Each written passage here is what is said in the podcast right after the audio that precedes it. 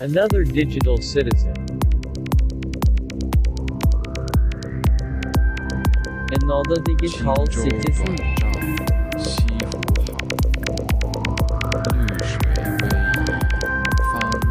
Another digital citizen.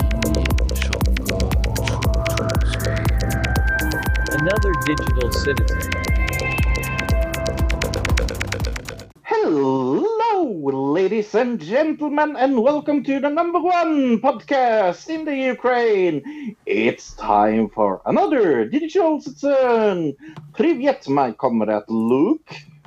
Hi, Fro. Hi, everybody. Is, is that Yeah. even the right language? I don't know what they speak I- in the Ukraine. I, it's Russian. I googled it. Okay, today. they still speak that there? They didn't change over something? Yes. Okay. No. I, I googled Ukrainian and I was like, oh, do you mean Russian? And I was like, okay. I see. Okay. hmm hmm So, welcome to the 500 new listeners from Ukraine that we definitely got this week. They're definitely Because- not uh one single bot that's probably from, No. like, New Jersey pretending to be from Ukraine. It's definitely not that. No, it's definitely not that. Hint, hint, wink, wink.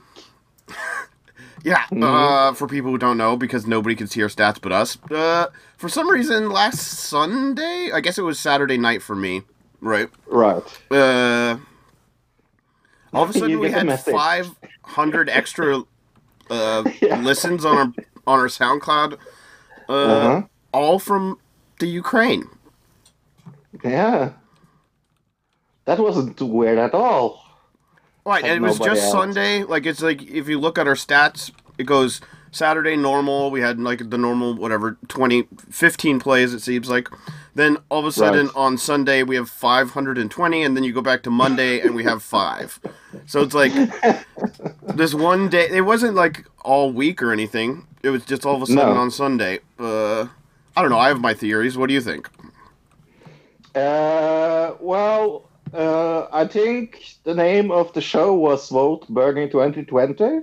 So I think that's uh, maybe the biggest reason. Yeah, I think that has something to do with it for sure. Uh, maybe not the best choice of a title. At the time, I was thinking about it like maybe this is not a good idea because it's going to make pe- some people mad. Clearly, somebody noticed it. I don't know if they were mad, but I have a feeling there's something. I don't know. Let's put on our tinfoil hats here for a second. hmm Uh, go down the conspiracy road. Uh, what if the next website uh, people are looking at to come after is SoundCloud? You know, it was Facebook, Right. it was YouTube, it was Twitter. Uh, you know the whatever you want to call it, the outrage mobs. And what if uh, since we put you know uh, vote Bernie 2020 as our title last time, and all of a sudden on Sunday we get flooded with Ukrainian v- views that all all happened like all at the same time, so it's clear they were all fake. What if the whole idea is then uh, somebody can go, whoever did this can go, whoa, what was Oops. that? I lost my keyboard on the ground. It was the Russians. Uh, The Ukrainians. somebody can go, uh, oh, we got to go after SoundCloud. Go ahead and look into the stats of these podcasts. They're being they're being prom- promoted by Ukrainians. You know what I mean? Mhm. And then they can get SoundCloud to start uh, censoring podcasts. I don't know. It's a it's a weird conspiracy theory, and I don't necessarily think it's true. We don't have any evidence of it. But if all of a sudden we have a thousand Ukrainian listens on this podcast, I'm going to be a little more suspicious. You know what I mean? Does that make Oh, sense though, as far as yeah, a weird yeah, theory? Yeah. Yeah, no, I totally agree with you. 502 listeners from Ukraine all of a sudden, like, whoosh. In one day, all not this- all and not like over the course of the week. It was just all all at one time during the night when I like normally I would have been sleeping, but I'm an insomniac, so I wasn't. Yeah, I go and send Luke a message, something in in the uh, uh, uh, case of what the fuck is going on. I was like, what the fuck is going on? No, it wa it was extremely weird, and I, I do think I do think I I still stand behind that title because we do support Bernie Sanders, and I do think it was important in that podcast to have that name. Do I regret it now that I don't see what kind of uproar it has made that somebody wants to butt us with the listeners? No, not really. Do I really, really care? No, not really. I wonder if there's any. If you do, you have any other theories besides my conspiracy theory as to why somebody would do this? Well, I, I, I think, and I said that to you in text as well when we were talking about this, that I think it, of course, has to do with what's going on in the United States right now with uh, uh, the impeachment hearing, because uh, I don't think it's, I don't think it's uh, weird that it's Ukraine. I'm, I'm not surprised that they used Ukraine at all to be honest. I I just find it strange, and I find it kind of funny that it's the same country that uh, Donald Trump allegedly uh, worked with to get rid of Joe Biden, and I do think it's a message for for us. Uh, I am not sure what the message is. I'm not sure. That was if- my question. Yeah.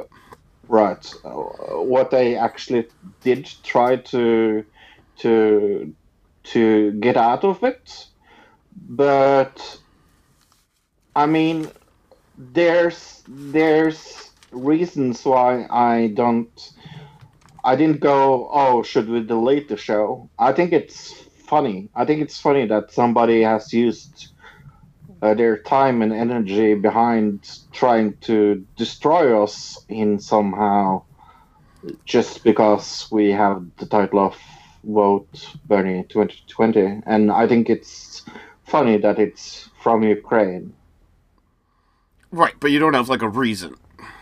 You don't. You haven't formulated an an idea of like because like not not other if than they were trying to hurt us, giving us Right. free listens is not hurting us. You know, you know what I'm saying? So Oh, that doesn't sense. really make sense in that way. Ukraine is No. not Russia, so it's not like you know what I'm saying. Uh, I mean, No, I they are that. both. I mean, they're both I- involved in scandal. But if it was Russia, I could see more. Um, the idea, my idea of like the conspiracy theory idea. I don't understand how this. The only thing that my idea is the only thing I think that makes logical sense in my mind, and it's the most conspiracy theory of of the ideas as well. Because my guess is there's other podcasts on SoundCloud that this also happened to, and that this is not just just us. But I I don't have any Yeah. evidence of that. No, I totally agree with that. I think it's it's uh, yeah. I think if we if we had the title vote uh, Donald Trump 2020, we would probably not get the same bots, Yeah, I don't know. Or would we? Uh, Is it just or would we? podcasts in general on SoundCloud, or is it just because we Right. had the title, what we did last week? Uh, Mm. yeah, I really don't know. I think Anyway, the title definitely has something to do with it. I, I think that's yeah. not even in the question. No, I, I agree. Uh, but we're not, not going to change that title. And I mean, after it happened on it. Sunday, we, well, me and Fro watched a pay per view on Sunday, the Royal Rumble, Mm-hmm. with a bunch of people, and then so uh, so I guess Saturday night is when the this actually happened. So Saturday Right. night, um, basically, me and Fro decided, you know, we're just gonna go social media dark for mm, at least until the po- the day of the podcast. So literally last night at like midnight 01, I was like, all right, I'm posting some stuff on social media, uh, like the day of. But um, I, I don't know. I, I was a little afraid just out, just because of this. Like if I would have posted something on social media, we would have been attacked by bots just on our on our Twitter or something like that. You know what I'm saying? right. Yeah. Right. No, I I I think I think it's more funny than I think it's scary. I, I I thought it was scary the first 24 hours. Now now I I just find it kind of strange. I guess. If it wasn't just one day, if it was like Saturday and then Sunday there were another 500 and then Monday there were another 500 and two, then I would be freaking out right now. But Right. yeah, Because then we would probably then we would probably just take it the fuck down. or something, or repost it, Yeah. like delete it and repost it, something like that. Yeah. Right. Anyway, uh, we're we're not going to let this at all get in the way of what we're going to talk about. So If anybody has But, uh, any uh, idea what's going on, uh, email us at another digital citizen at gmail.com. If you have a SoundCloud account that uh, Right. you you use for like making music or making podcasts or something like this, and this happened to you as well, uh, email us at another digital citizen at gmail.com or go to our Twitter at podcast ADC and post it there or uh, DM me or DM me at Facebook or anything so we know what's going on. yeah. Uh, Jeffrey Epstein accused her outraged by Pran- Prince Andrew's lack of cooperation. Lawyers representing alleged victims of the uh, convicted sex offender Jeffrey Epstein have urged Prince Andrew to cooperate with the in- inquiry into the financier. Lisa Bloom said Epstein accusers were outraged by the Duke of York's not assisting in the U.S. Uh, assisting the U.S. authorities. It comes uh, after prosecutors in charge of the U.S. investigation said the Duke had provided zero cooperation. The Duke said he did not witness or suspect or any suspicious behavior during the visits of Epstein's home. He has come on, uh, under fire for his friendship with. Uh, co- co- financier, who, like we talked about before, a convicted sex offender who took his own own life, or did it in jail of August, uh, age 66, uh, awaiting trial on sex trafficking and conspiracy charges. It says the Duke told the BBC last November that he was willing to help the authorities uh, in the investigation. However, U.S. Attorney Geoffrey Berman says prosecutors and the FBI have received no reply after contacting the Duke's lawyers. Right. So he is not. I mean, when we first originally covered this, when he did like his i horrible interview, uh, Yeah. we he said in that interview uh, he's willing to uh, cooperate with the FBI, and that was like one of the things that even kind of his defenders were like, "Listen, he's gonna he's gonna cooperate with authorities, so get off his back." Well, he's not cooperating with authorities, so we're we're gonna continue to be on his back like a monkey. I think it's disappointing, but maybe not surprising that he, he, he doesn't cooperate. I find it strange that he said so clearly in the interview that he would cooperate, but now seems to don't care at all.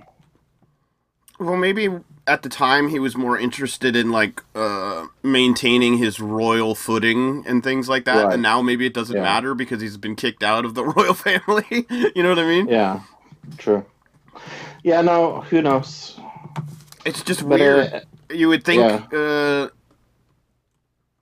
I think more is going to come out of this. I think, as far as stories for us to cover, I think pretty soon they're going to force him to testify or something like that, uh, or be interviewed, and we'll get a story out of that probably. So that'll be interesting.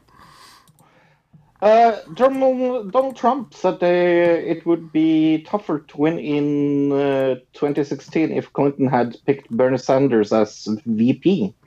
Uh, tell me about this.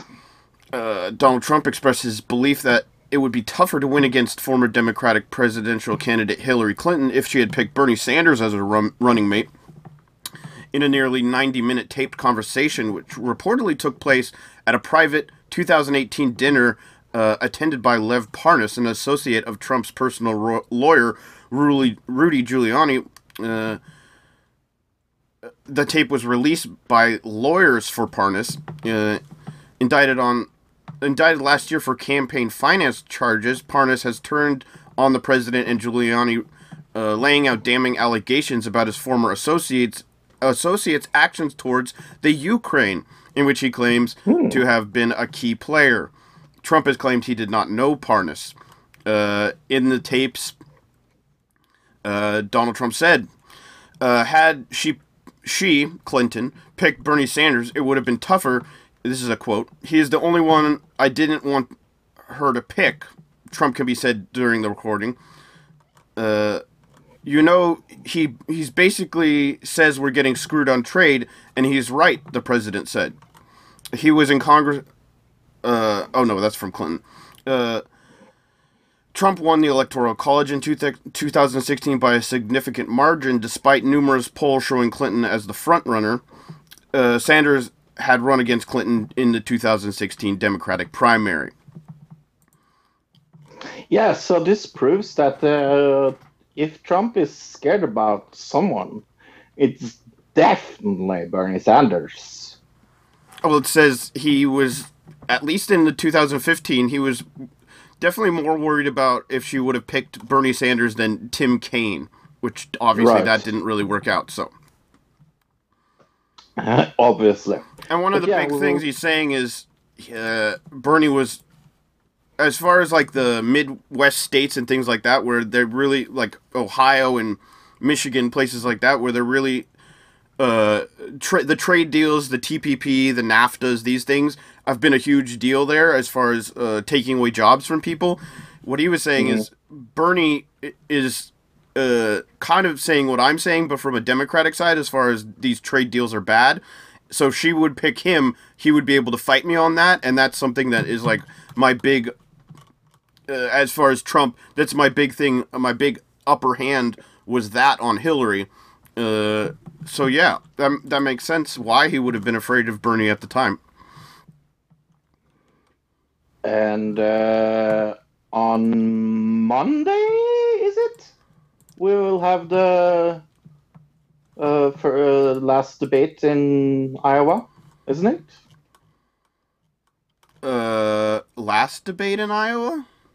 What do you mean? Well, uh, well before before the Oh no, uh, there's no debates before the Iowa caucus. Iowa caucus is oh, it's not February third. The next debate uh, is February seventh in New Hampshire. Okay. Yeah. Okay. So So next week we'll talk about the first Iowa caucus. So first, well, the first primary, which is a caucus. So there you go. right. What is a caucus for people that doesn't know? Well, primary, you you vote like a ballot. A, a caucus, Right. you have to actually physically go to a building, and then uh, everybody like gets in groups and of who they want to vote for. So, out of the building, if if everybody was like, we all want to vote for this one person, everybody would get in one big group. But of course, there's many different candidates, so they're all going to go into small groups. In Iowa, as I'm to understand, if you get 15%, then you're considered uh, viable. Where if, let's say, Tulsi Gabbard got 3% or Yang got 8% or something like that, there wouldn't be, after the first vote, if they didn't have 15%, those people can no longer vote for that person. They have to move their vote over to somebody else. I'm guessing Ah, Tulsi, all of the voters are going to go over to Sanders. You know, th- it, so Right. caucus is different because you have to physically be there to vote, whereas uh, a primary, you, it's a paper ballot. You can go into the voting place, or a lot of states have mail-in ballots and things like that. So, nice. Uh, uh, let's go over to something that isn't as nice. U.S. embassy in Iraq hit by rocket attack, wounding at least one. Baghdad embassy cafeteria believed that to have been struck in a rare direct hit from the Forsyth Green Zone. Three rockets had hit the U.S. embassy in the Iraq capital, wounding at least one person. The first direct strike reported after months of close calls. The attack on Sunday evening in Baghdad's fortified green zone marked uh, dangerous escalations in a series of rocket attacks in the recent months that have been targeted the embassy or Iraq military bases where uh, American troops are deployed. None of the attacks have been claimed, but Washington have repeatedly blamed Iran uh, backed military factions in Iraq. Uh, that wouldn't fucking surprise me. Uh, on Sunday, one rocket hit, an embassy cafeteria at dinner time, while two others landed nearby, a security source told AFP. Uh, uh, senior Iraq official told AFP that the last one person was wounded, but not immediately clear how serious the injuries were or whether the person was American national or Iraq staff member. Reuters reported three people have been wounded.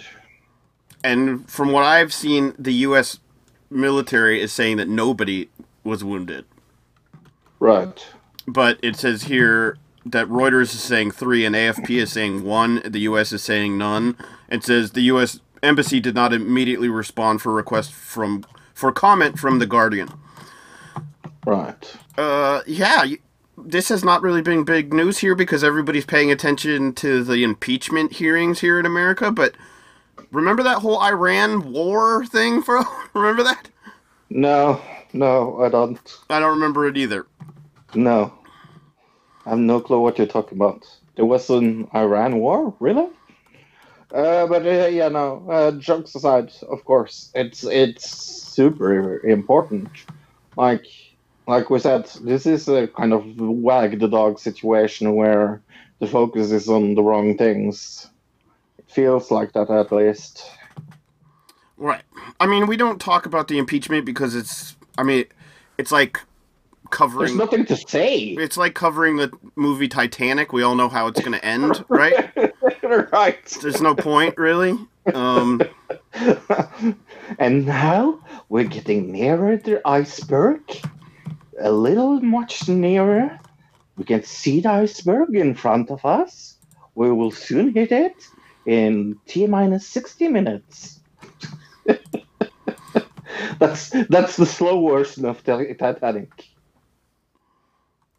right. Speaking of heading towards an iceberg, coronavirus is mm-hmm. right. Coronavirus, yeah. Corona, uh, yeah. Death toll spikes in China as U.S. plans to evacuate citizens from the epicenter. State State uh, State Department said it was sending a chartered flight to Wuhan to evacuate U.S. government personnel. Uh, uh, the number of people who have died from the coronavirus in China jumped over 24 hours, and U.S. officials prepare are preparing to evacuate Americans. Uh, on Tuesday, the death toll stood at 106, up from 80 the day earlier. The number of cases also spiked to 4,515, up from 2,744 on Monday, of which 976 are considered severe. Uh, Wuhan, a city of 11 million people where the outbreak is believed to have originated, remains on lockdown to contain the virus. The State Department said it was sending a, a flight to evacuate uh, government personnel from oh stationed in the city.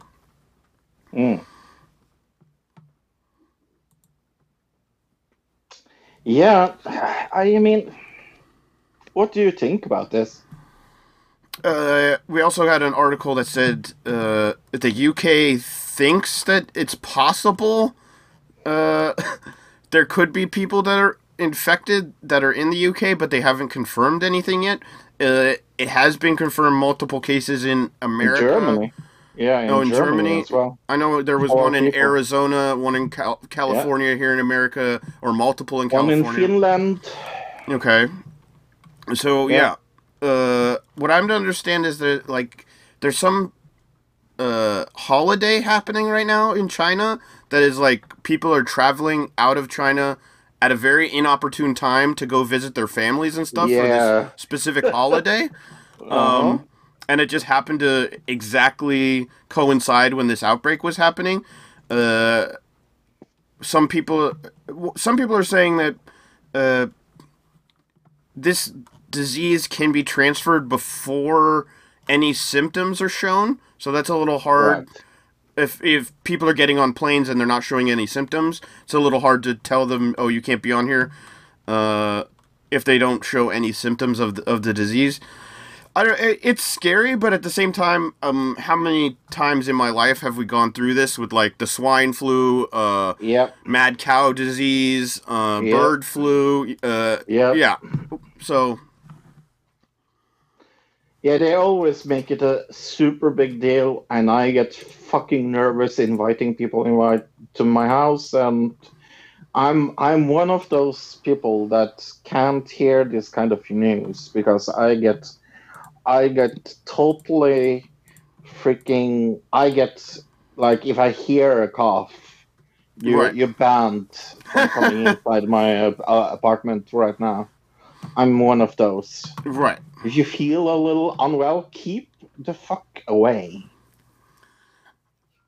Um, yeah, I'm not super worried about it. It is, uh, from what I'm to understand, I mean, it's deadly, but it's one of those things where it's more deadly to like really young kids and really old people.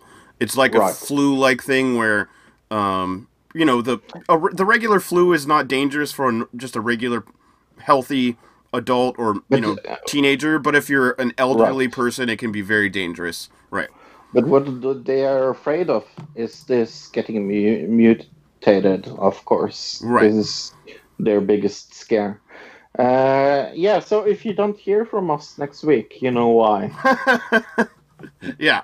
It wasn't the Ukrainians. It was uh, coronavirus. Uh, yeah, uh, for me, Corona is a bear, That's what. I, yeah. so so that's kind of weird. You think that company, Corona, the beer company, is kind of like, fuck, man, did they really have to name it that? Give it after the yeah, yeah. like every, everyone talking about Corona now. I, first time I heard it, it was like the coronavirus. Oh, uh, has have they gone? Uh, uh, like I, I thought maybe they had the virus at the factory at the Cor- Cor- Corona, like data vi- virus at the Corona beer factory. That I like a good time- cold cor- Yeah, Corona in the summer. It's it's just like a summer beer for me. It's not like I wouldn't is so. I wouldn't drink beer. it in the winter time. It's No. more, it's just like No, out by the pool kind of beer. Yeah. with the lime in it. Oh, Oh yeah. I've I've had Oh. uh they have Corona Light. Like Yeah. you know, like Bud Light or whatever. Yeah, Corona yeah. Light is like the worst beer It's- in the history of man. it's it tastes like water out Corona with piss. That's what it tastes like. It's awful. Yeah, it is the worst. I one time I bought it on accident. Like you, you know, you go to the store and you go and grab. You're not really paying attention. You grab the case Right. and you just put it in the cart. And I accidentally grabbed the light. And yeah, I was not happy with it. Oh, tastes like shit. Anyway, um, talk about uh, people that aren't shit, uh, but uh, maybe are in sign kind of shit. Bernie Sanders is kind of in a shit because Joe Rogan endorsed him, and I would say semi-endorsed. I wouldn't even say Yeah. endorsement. Right. uh, he said, "Oh, I would vote Bernie." Probably. I think he said, "I'm." Uh, the- Probably. She had, he had a guest, and the guest asked, "Oh, who are you going to vote for?" And he said, "I might, I might vote for Bernie." That, that's Right. not like I'm definitely voting for Bernie. Everybody out there who listens to my show, go vote for. Ber-" That was not what happened. And so Right. I would say semi endorsement, but then uh, Bernie Sanders reposted the clip uh, on his YouTube and Facebook and Twitter and everything else. But yeah, let's go into the article. Yeah, he got in trouble uh, because uh, endorsement uh, should be reconsidered, says LBTQ group. Why do they say that? Luke? They say Bernie Sanders must reconsider his acceptance of an endorsement from Joe Rogan. Again, acceptance of an endorsement. Number one, it wasn't really an endorsement. Uh, number two, he just reposted it. He never, you know what I'm saying. He didn't go, "Oh, Joe Rogan said I should, you should vote for me." They just posted a video. Uh, he must uh, reconsider his acceptance of the endorsement from Joe Rogan. The president of the Human Rights Campaign said on Friday, uh, given that the comedian and podcast host has attacked transgender people, gay men, women, people of color, and countless marginalized group at every opportunity. Uh, At every opportunity? Really? uh, in a statement that followed a flood of progressive p- protest over the endorsement, which Rogan made Thursday, uh, Alphonso David said Sanders had run a campaign un- unabashedly supported supportive of rights of LGBTQ uh, people, but he said Rogan had, among other remarks, compared a black community to Planet of the Apes and dehumanized transgender people by misgendering them and promoting misinformation. Okay. Uh, I, I listen to Joe Rogan's podcasts pretty often. right. Um, I would say I, I, I listen to around 50 60% of what he uh, posts.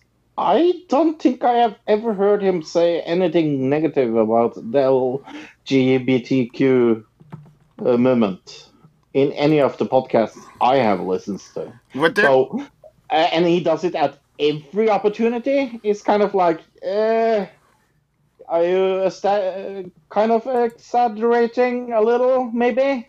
the only time I've ever heard this, and, and I've gone back and listened to it, as far as like them, they're talking about dehumanizing transgender people by misgendering them. Uh, the only time I've ever heard him talk that way, where even I was kind of like, "Oh, this is this could get you in trouble," was when he was talking about a transgender uh, MMA fighter. Right. saying, uh, "Is it really fair for a man to transfer to um, not transfer uh, transition from a man to a woman and then uh, be fighting women in an M- MMA fight? Is that fair?" Uh, was the question he asked, and they take that as dehumanizing transgender people. But I don't agree to that because I also question that, and I am pro LGBTQ. this other part about comparing a black community to Planet of the Apes, I need to see that evidence because I have a hard time believing that's even real. Right. uh, I guess it's possible. Uh, it says here the Joe Rogan Experience is one of the most downloaded podcasts on iTunes. Rogan has six million Twitter followers. His podcast attracts high-profile interviewees, such as Elon Musk smoking marijuana on his show. Uh, Rogan also faced criticism over interviewing far right figures like Gavin McInnes and conspiracy theorist Alex Jones. Right. And here's where it gets interesting to me. Sanders was interviewed by Rogan last August yeah. Uh, as a frontrunner for the 2020 Democratic nomination. Um, remember when there was this huge outrage over him going on the Joe Rogan show because Joe Rogan I is do. is anti-gay and anti-transgender? Yeah, I do. Uh, wait, that didn't No. happen. Oh right, that didn't happen. right. They never. They didn't get mad Hmm. at Bernie when he went on the podcast and like talked on there and was a guest on there. But when he gets semi endorsed and then post a video of Joe Rogan saying, "Hey, I might vote for Bernie Sanders," then people get really mad. But at the time when he went on there in August, there was the Bernie blackout, so none of the media was talking about Bernie. Now that everybody's attacking Bernie, now we can attack him for uh, Joe Rogan promoting him. But when when he was actually on the actual podcast, we didn't say it was a big deal. You know what they say? There's, uh, there's uh, uh, better with uh, bad morals than no morals. It just doesn't make any sense. Yeah. Right. Yeah, no. Absolutely stupid. Uh, talking about absolutely stupid, uh, Joe Biden. this is almost this is so, this is so funny so stupid at the same time. Joe Biden calls video game makers little creeps teaching how to kill. Can you tell audience about this? Uh, Democratic presidential candidate Joe Biden is no fan of video game creators. Biden No. called video game developers little creeps and described their games as excuse me, a means to teach how teach you how to kill people in a recent interview published by the New York Times. Bizarrely, Biden wasn't answering a question about video games. In the New York Times interview, Uh. Biden was asked the following Under the Obama administration, Silicon Valley's power actually expands greatly. There are very few mergers blocked. Do you have any regrets about this? Uh, at one, and this is what Biden says, or let's see. Yeah, uh, Biden says at one point, one of these little creeps sitting around the table, who was a multi close to billionaire, uh, told me he was an artist because he was able to come up with games to teach you how to kill people. When he asked if he's referring to video games, uh, Biden affirms before uh, returning to criticism of the various Silicon Valley leaders in attendance. It is unclear Right. which game publisher or studio Biden was referring to. In 2012, when serving as vice president, uh, Biden met with Silicon Valley leaders, including Apple CEO Tim Cook, Netflix Reed, he- uh, Reed Ha- Hastings, and at least two prominent video game executives, CEO uh, John Roselio of Zynga, uh, oh E, e Zynga. sorry EA CEO John uh, Resingtil- and Zynga chairman Mark uh, Pincus.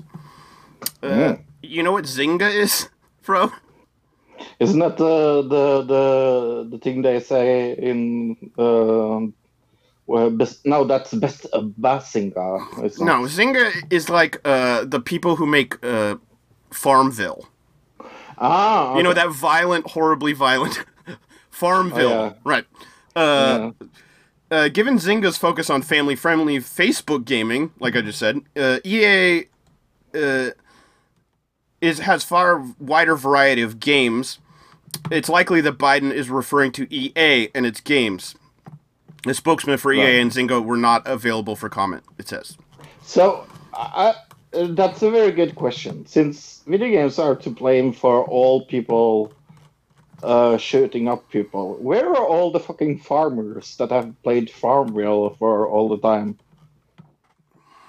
Where Yeah. are their real farms? Because I mean, it has to work both ways, doesn't it? It makes sense if you play farm farming simulator, which is yeah, you need. which need- is a competitive game now in like Yeah. uh, professional gaming. If you're playing uh, playing that, you just automatically go out and you start a farm. Yeah. so obvious. so, do you know that you're an alien? I guess so. hmm Are the aliens us UFO um, maybe uh, piloted by time traveling humans? Book, argues the uh, distance covered by visiting aliens may be one of the time rather than space. A recent book argues. Under uh, identified flying objects, UFOs has uh, captured the public's attentions over decades and exoplanet detection is on the rise, why not consider that star hopping visitors uh, from afar might be buzzing to our friendly skies by taking the, an interstellar off ramp to Earth?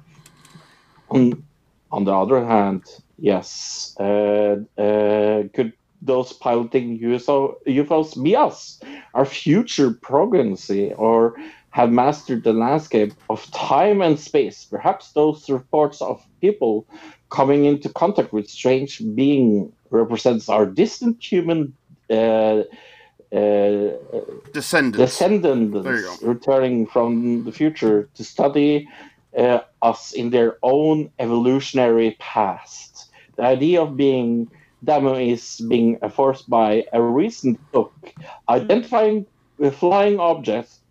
Oh, Jesus Christ. A multidisciplinary scientific approach to the UFO phenomenon, uh, which takes a fresh you. look at this prospect, offering some thought provoking proposals. The book, written by Michael Masters, a profess- professor of biological anthropology at Mo- Montana Technological University in Butte, Masters thinks that given the accelerating pace of change in science, technology, and engineering, it is likely that humans of the distant future could develop the knowledge uh, and machinery necessary to return to the past. The objective of the book, Master says, is to spur a new and more informed discussion among believers and skeptics alike. Hmm. Uh, quote, this is a quote from the author of the book. I took a multidisciplinary approach in order to try to understand the oddities of this phenomenon. Our job as scientists is to ask the big questions and try to find answers to the unknown questions. There is something going on here, and we should have uh, we should be having a conversation about this. Yeah. What do you think about I that? guess so. I mean, it's an interesting theory. I like it. I don't. Uh, I. I kind of. Yeah. I. I don't. I understand the argument for it. I mean, it makes it's it gets rid of the idea. Uh, a lot of the idea of people saying, "Oh, UFOs can't exist because they these creatures would have had to travel so far." But what if those creatures were us coming back in time? They wouldn't have to travel a Right. distance; they would just have to move through time, right? And they'd still be. If you move through time on Earth, you'd still be on Earth, I guess. Right. so, talking about uh, Bernie Sanders, uh, uh, we're going to watch a video where he calls out uh, Joe Biden directly on his climate change lie. Right. Uh, yeah. Um, let's we'll talk. Let's talk about it afterwards. Go ahead and give me a countdown. Okay? In three, two, one, play. Not a single solitary scientist thinks it will work. We cannot get to zero emissions by 2030. My good friend Joe Biden has recently said, and I quote, not a single solitary scientist, end of quote, agrees with my plan. Well, Joe, you're wrong. Many leading scientists agree with our plan.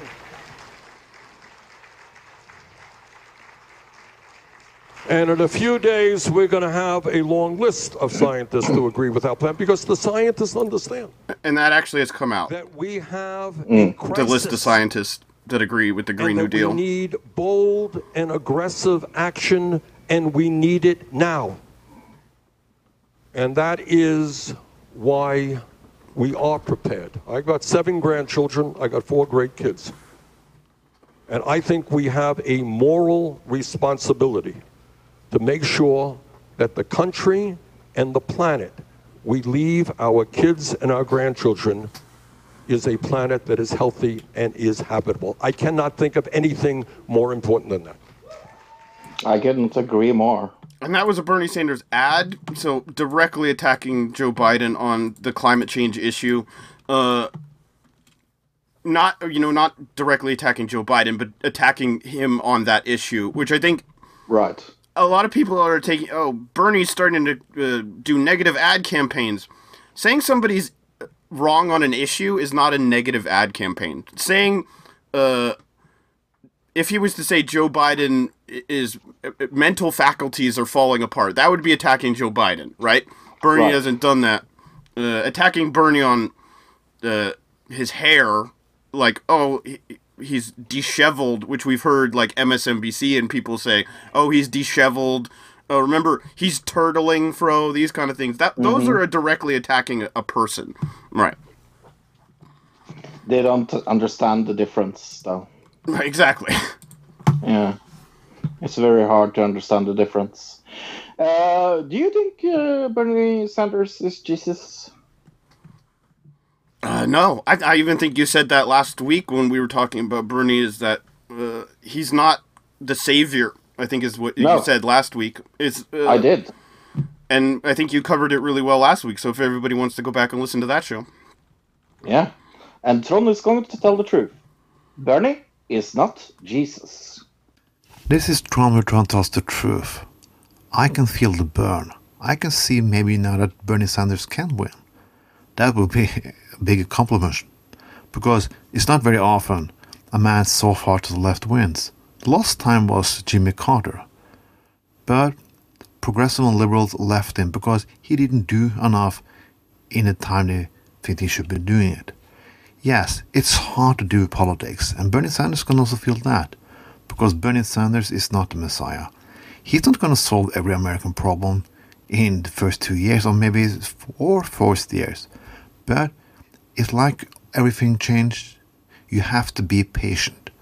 yeah, I know you want a quick fix. I know you want a big healthcare, free education, and, and so on. And I'm with you on that. But it's not going to change overnight. There are great powers in play here who want to do anything to stop him. And you have to work very hard to get those politics through. Jimmy Hart Carter tried, but the progressives and liberals, they had didn't have that much time, so they abandoned him. And then we got eight year old Reagan who screwed everything up. Well, I hope you don't do this this time. If you elect Bernie, let him do his job. But you also have to do your job. You have to go to vote in every election. You have to go to vote for Congress, Senate, and your local governments, mayor, and everything else. Because Bernie should, cannot solve this problem alone, and he's not going to solve it in four years. He, Bernie Sanders liked Norwegian system, and I, I know why because you can climb high on the social ladder here. It's Norway, Sweden, Denmark, and Finland is very, when, very good when you come to move from bottom to top. You can fulfill the American dream here, and that's what Bernie Sanders wants for America too. But you may have to remember one thing: Norwegian system was built up in over several years. A lot of things worked and some things didn't work, so you had to start all, all over again with some some issues and some some things are still not perfect. There are always people from the right who said, point on things in order that yeah, but that doesn't work very good, and they're a little bit right on that. Because you cannot create utopia in four years, not even eight years. You need politics and mind changing over a lot of years, maybe ten, maybe twenty. I know that's a lot we're asking for, but you have to have patience. A revolution takes time, and you have to go take that time and you have to do a lot of work to keep it going. That's how change is done. Change is never a quick fix. You have to work for it every day. It's like a marriage.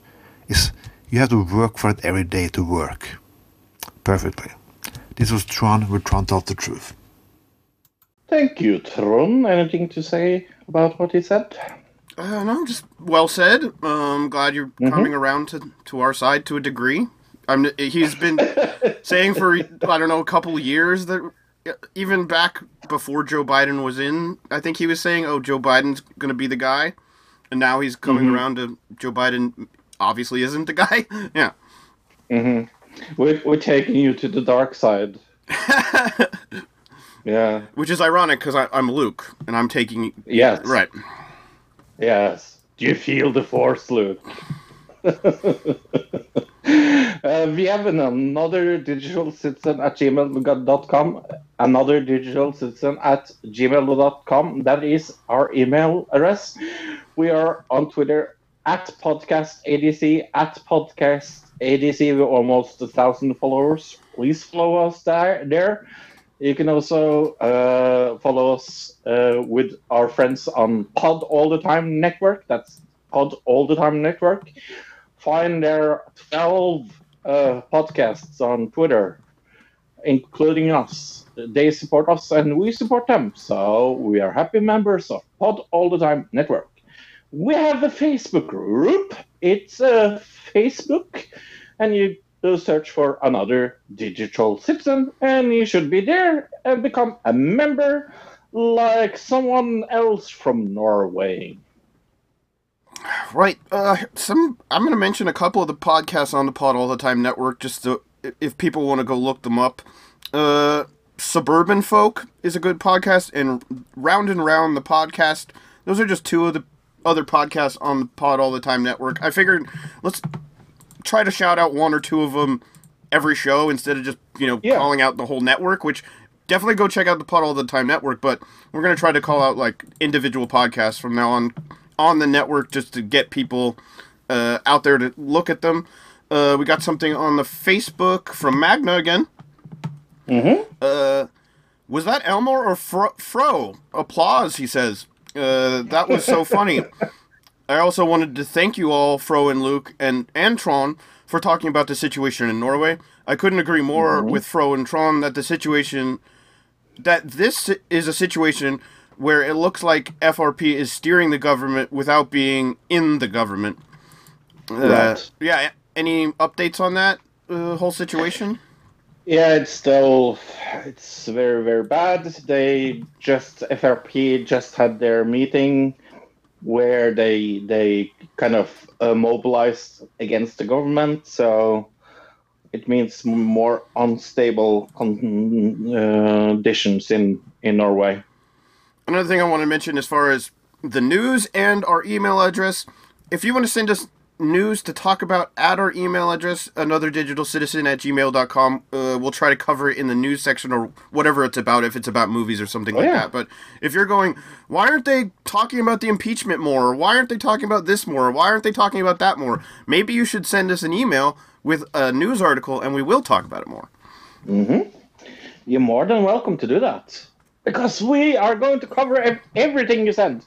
Well, okay, if you are anti-Semitist and you send us articles Right. about how the Holocaust was was a joke, I will not cover it. I'm very sorry, but uh, Yeah, we'll try to cover it. where if it's if it's a story you send us on Thursday and by the next Wednesday it's a completely out of date story and it means nothing Yeah. at that point we're not going to cover it but I would love it if we had so many emails with news stories that I didn't even have to make up the news. I I just would be getting it from people. That would be amazing. Yeah. Even though I send you some, well I mean you send me news and I get news all week but if I didn't if I was just getting news to the point where I didn't have to worry about uh having enough news to cover each week it just came to me that would be fucking awesome Hey, uh, some TV news. Doctor Who makes history by its first Black Doctor, and fans are loving it. Uh, the long series. Uh, This is this is weird because I could have sworn there already was a black Doctor Who, but I'm No, I'm just No. yeah okay. yeah, no. Uh, the long uh, series revealed Jo Martin as previously unknown in, in- incarnation of the, the Doctor. Uh, Doctor Who on Sunday night reveals its first black incarnation of the title uh, actor, yes, uh, portrayed by Jo Martin. And fans quickly took to social media to celebrate the moment. We can't really go Uh, past that because it's spoilers. No. Yeah. Yeah. But that, basically, yeah, the uh, first black Doctor Who. I mean, the, the whole thing about Doctor Who is it can be anything, or uh, it can be any Right. person. It, there is no typical Doctor Who because every season it changes into a new thing or person. So this is just normal to me. I, I don't. I almost don't see a reason to be writing an article about it. No, I, I think it's good though. I understand why why Oh, yeah, sure. are happy. I mean, it's a big thing when James Bond finally becomes black. Uh, please, please, please, please, please, please, make it uh, whoever that name is because I totally forgot. Idris uh, Elba. Idris Elba. Thank you. Make the next hashtag Id- Idris Elba is my Bond. There Uh, was some talk yeah. about having a lady Bond, but I guess that uh, the people I, I saw an article with the late the, actually the people who uh, the the woman who owns the James James Bond franchise because I guess Yeah. the guy who wrote it passed it down to his daughter. She said Right. she doesn't want to have a female James Bond. Uh, Right. right. So they can't. Well, well, not yet. I mean, maybe when she passes it down to her son or daughter, then then we will, or maybe you know whatever. Uh, but I don't know. James Bond, like like we said, Doctor Who's one thing because it, it can be anybody. It doesn't really matter who Doctor Who is. Doctor Who could literally be a dog, a talking dog. Right. Right. Right. Uh, James Bond is James Bond. So there you go. So let's to talk about this stupid YouTuber. Yeah, usually Uh, we save the YouTube news till the Jeremy round till the very end of the podcast. Uh, Yep. which sometimes is the best part of the podcast. So people who aren't listening to the end are missing out. By the way, Especially if they want to understand why we we we definitely are going to talk about the parf later. They should uh, check out. right? uh, But uh, Yeah. this was a, a YouTube story that I was like, we have to cover this earlier in the show because it's so crazy. Yeah. YouTube star uh, admitted his girlfriend is still alive after uploading fake videos saying he she was killed by a drunk driver and that he had made contact with her spirit via Ouija board. Oh my gosh. Uh, the YouTuber wrapped up his immensely turbulent week with a supposedly emotional video uh, he admitted his girlfriend is alive and was not, in fact, killed by a drunk driver last week, as he had claimed previously. Uh, The news broke to his 4.5 million subscribers on January 25th, 21st that uh, she had died.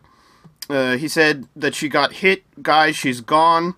Uh, in a deleted video, which was uh, titled uh, "My girlfriend blank died, rest in paradise." Uh, In subsequent uploads, he was going to try to contact her with a Ouija board. Uh, this and every video put up along these lines were monetized, promoting his joint uh, his joint second channel, uh, and had links to his merch site in the description boxes. Wow, this guy is a piece of trash. yeah, there's a reason why we don't say his name because we don't want to give him any more publicity than he has already gotten over this because that's more or less what he wanted. Uh, I think this is every publicity is good publicity, said someone, and I agree with that to a certain point. And I just think this doofus should be banned on YouTube, to be honest. I'm not. I'm surprised he's not already. Uh, how like how do you not? I don't know. He it's not the first time he's done something like this with a Ouija No. board and the death of somebody. But you he would do it with celebrities who actually died, which is dirty and gross. Right. But to fake somebody's death for views and and subs is like. I don't know. It goes beyond reasoning. I, I guess I can. Under, I guess I can understand the reasoning if you're somebody who's like, my YouTube videos are all just uh, fiction. It's all just a fictional world that I'm building. You know what I mean? And she's just another actor in my in my thing. You know, like you don't get mad when people in Game of Thrones die, right? So maybe he was thinking of it like that, but that's not how YouTube works, right? So there you go. No. No, I remember I I heard of his uh, uh, channel when he did the Suicide Forest video. Right, and he had done a bunch of gross stuff before that. Yeah, Right. he did the Yeah. Suicide Forest thing after the whole uh, Yes. Logan Paul thing, right? Yes. Yes.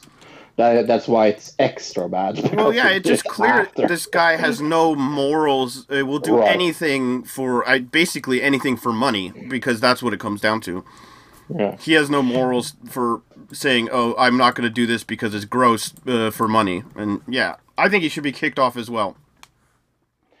Hey, I have seen a lot of new television programs because all of a sudden they decided to come out with a lot of new premieres this week. Uh, let's save the best for last, I guess. Uh, Awkwafina is Nora from uh, Queens. Did you see this? No, Uh, first episode is out. Uh, I liked it. I liked it m- much more than I was thinking I was going to like it. To be honest, Oh, okay. uh, I'm not a huge Awkwafina fan. Uh, I, I like her, but I know the name, but I've never seen the person. Like, I don't know what I couldn't place the face if I wanted to. oh, she's an actor. Yeah, I know, Uh, I know that, but I've just yeah, never yeah. actually physically seen her. it's weird. Okay. Yeah, no, I, I recognized her right away. Uh, I give the show a six point five, but it's it's like it's okay, but it's not more than okay. Six point five. I mean, that's a little better than average, I guess, on our scale. Yeah. Yeah.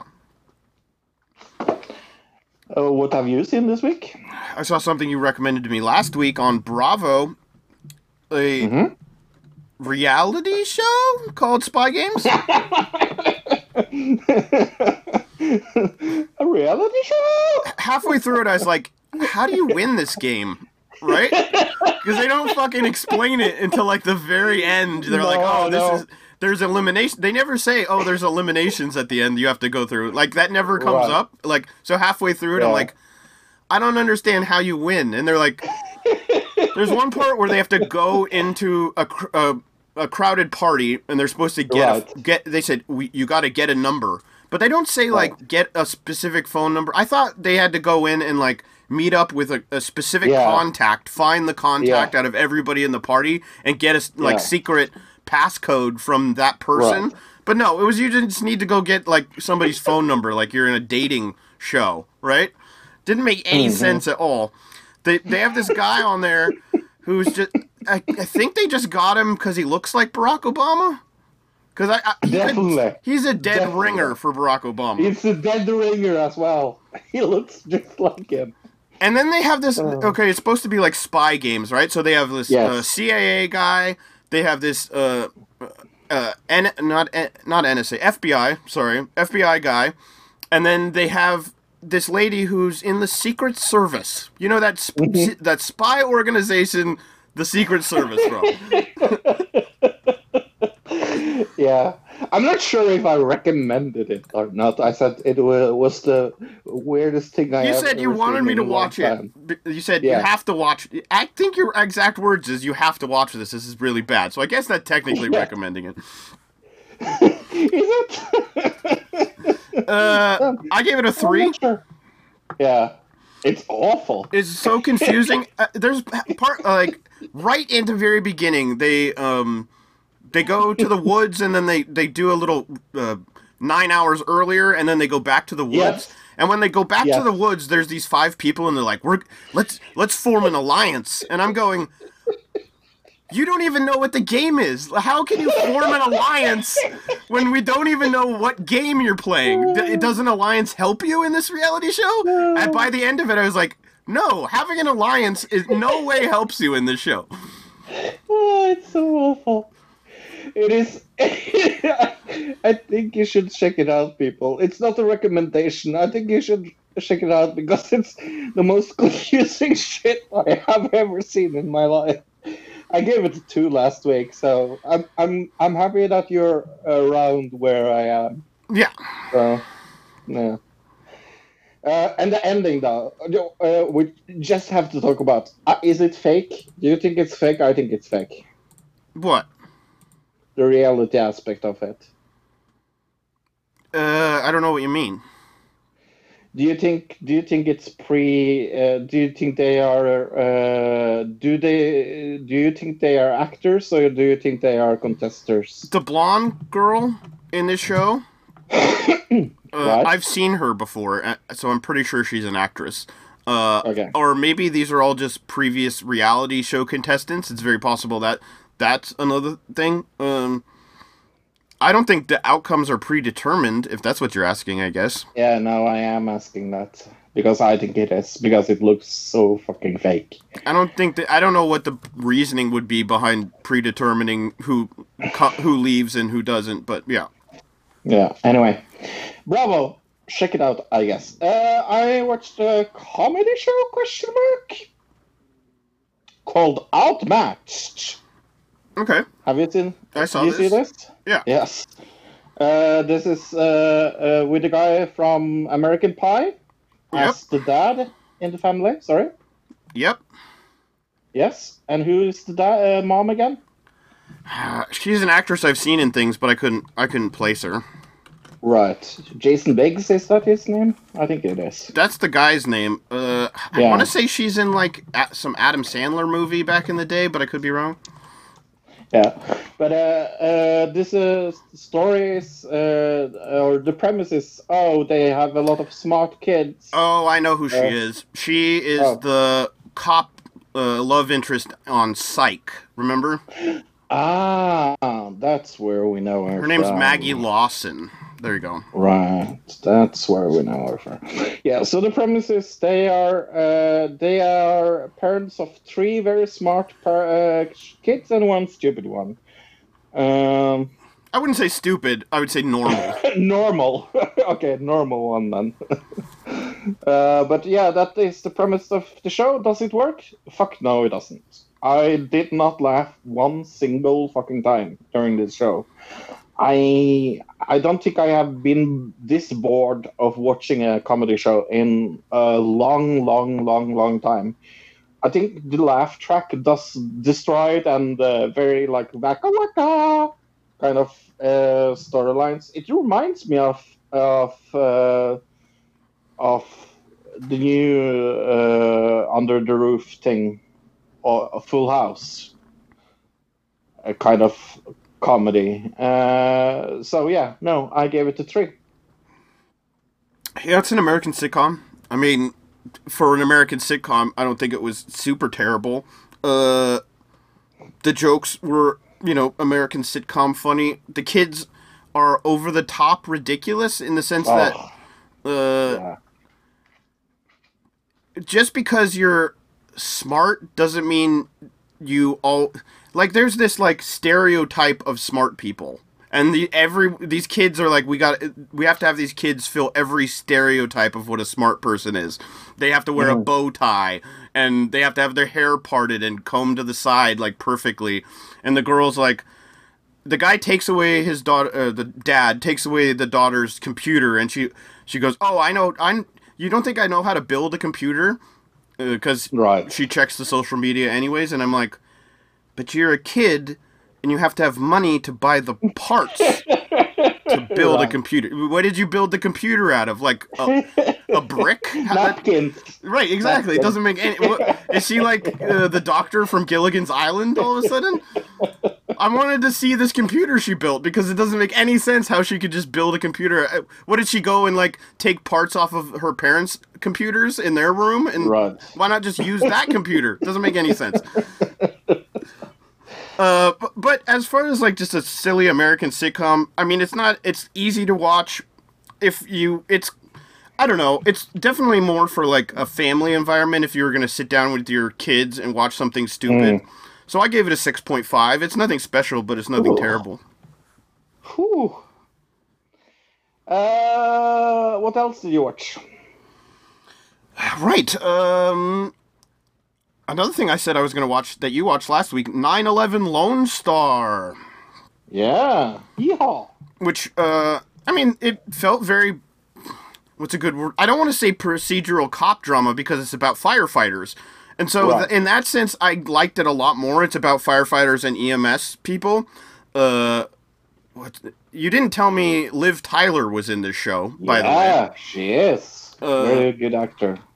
i mean she's she plays the same character in like every single thing she's in uh basically uh well, does she really? in this she acted the exact same way she acted as far as uh, her tone of voice and everything else as she did in a lot of other things I've seen her in. I guess is my point. Leftovers. Yeah, I mean her tone of voice and everything is exactly the same in this as it is in Leftovers. It, it's the exact Yeah. same as it is as it was in uh, that movie about ast- the asteroid. movie. Armageddon. Yeah. Armageddon. Uh, she just has one acting style. She she's not very Right. versatile. Is my point. Uh, Right. and then Rob Lowe. So you know, it had Mhm. some, and the other people in it are very interesting. They, I mean, it's clearly going for like this diversity show thing, which it is Yeah. kind of funny. Um, I don't the storyline with his how into his hair he is. I don't know Yeah. why that needs to be a thing. Uh, oh, it's uh, it's going to be very obvious if you continue watching this. well, I saw two episodes. I think maybe there's another one out, but I, th- I think there's only three episodes out, or two or three episodes out so far. Anyways, well, has he gotten fucking cancer in your show? Yeah, there's two episodes out. Right. I, yeah. So I've seen both episodes. If there might be another episode, have you seen three episodes? Yeah, I've seen three. Oh, okay. So there's another episode out now. I just haven't seen it yet. But the yeah, he you find out about that in the beginning of the second episode, or no, the end of the first episode. You find out about his cancer. Right. Then, Um, yeah. the one there it's kind of cheesy they have this uh thing where they cut to the dispatcher talking and they have this horrible graphic Right. where it's like uh Yeah. showing the the sound waves and everything that's really bad Yeah. there's one scene in the first episode where the lady gets in a car crash her car rolls and Yeah. they oh where's my baby uh she my baby was in the back seat of the car in the car seat and they're like oh where where could it possibly have been the car rolled it must have flown out of the car we got to search the woods and they find the Right. kid in a tree how does a Right. car seat land in a tree that's like just physically impossible to happen so that was just dumb uh, overall i didn't think it was that bad i thought it was like decent but not amazing what did i give this 4.5 i thought it was just below average Yeah. I think I gave it a six point five last week. I still stand behind that. Yeah, I mean, I, I Uh, like that it's promoting firefighters and EMS. Those are Right. instead of it being like the NSA or the CIA. Right. So Uh, so no, two Netflix shows. Uh, let's begin with the worst one, I guess. Uh, AJ and the Queen. Did you see this? uh, no, I didn't even hear about this. Well, that's not very surprising. I'm going to guess. Uh, um, it is uh, um, very uh, kind of uh, British kind of thing. Uh, it's about uh, this guy that uh, it's a, a Ru- RuPaul show, by the way. Uh, he's in in this. Uh, oh, okay. Now I've I've seen a commercial for this. Okay. Right. Uh, uh, Tia Carrere is in this as well. Uh, funny enough. But uh, yeah, no, it's about this drag queen uh, that uh, heads across uh, the United States uh, and wants to like get in back to the spotlight, but it's uh, not super amazing. I mean, it, it's it's watchable, but You're saying I- RuPaul isn't a good actor? I am saying RuPaul is not a good actor. Yeah, I could have told you that. But but I saw two episodes and I'm out. I'm going to give it a four. Oh, okay. Uh, Yeah. I've seen the commercial for it. It looked like kind of interesting, so maybe I'll check it out this week if I remember. Uh, I saw something, a couple things on Netflix as well. I saw something Mm-hmm. called October Faction. Well, yes, that is what it's called. Uh, is it called something else in Norway? Uh, yes. Right. Uh, this show is about a family whose Mhm. the, the parents are m- monster hunters, like Van Hel- Helsing kind, but like all kinds of monsters. And something happens to the kids. Yeah.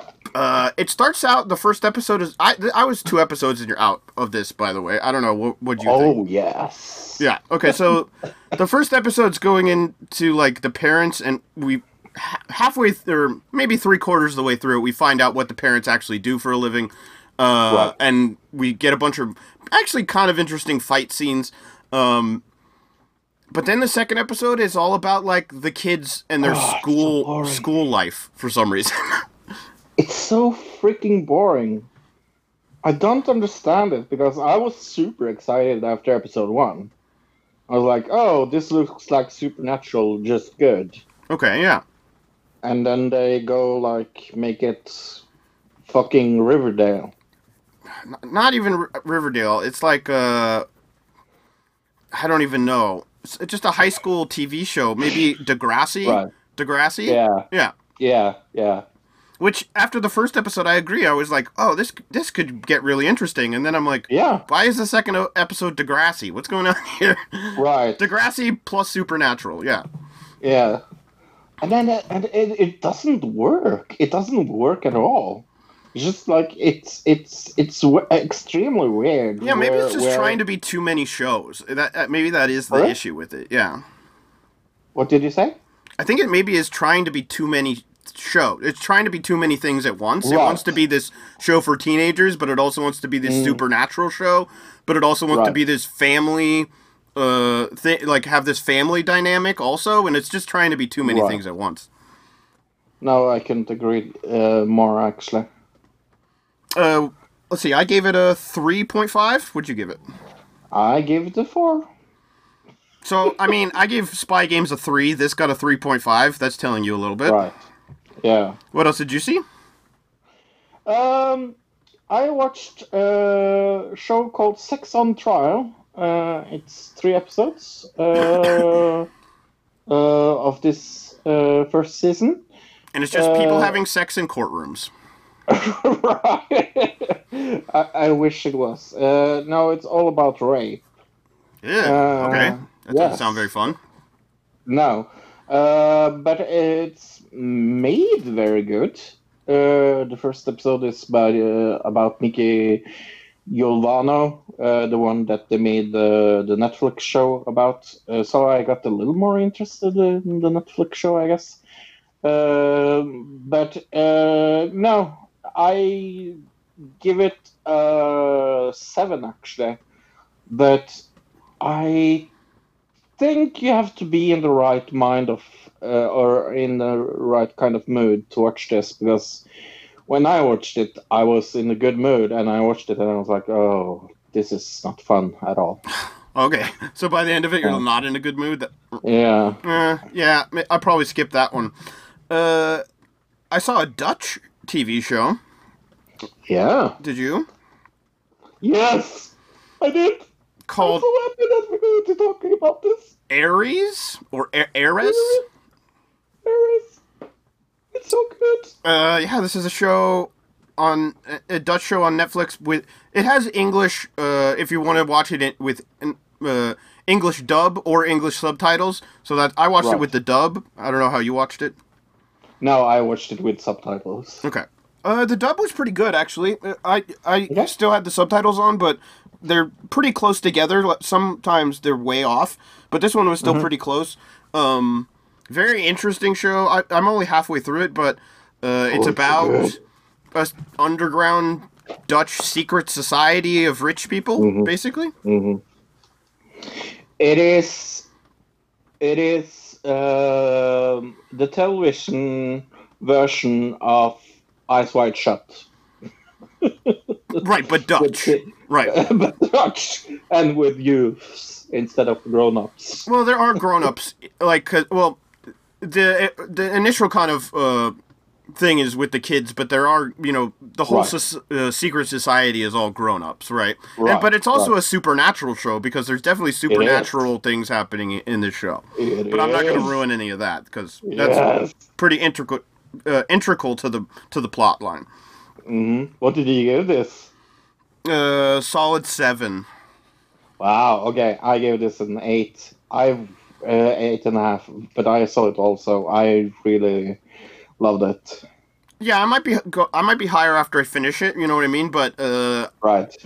Uh, yeah, it's really well put together. The acting is really good. Even the ch- child actors are really good. The one, Right. They are. the one kid who uh, I want to say in the second episode uh, Yeah. runs away from the group. Mm-hmm. Um, wow, that kid is a really good actor. I was like, Mhm. I was scared for him. That's how good of an actor he is. Yeah. Yep. Now and the super uh, supernatural elements just gets even better the Yeah. more you watch. Yeah, totally. Yeah, it's just amazing. Uh, okay, uh, it's my turn, right? Uh, I saw the circus uh, season two. No, season sorry, season four of the circus.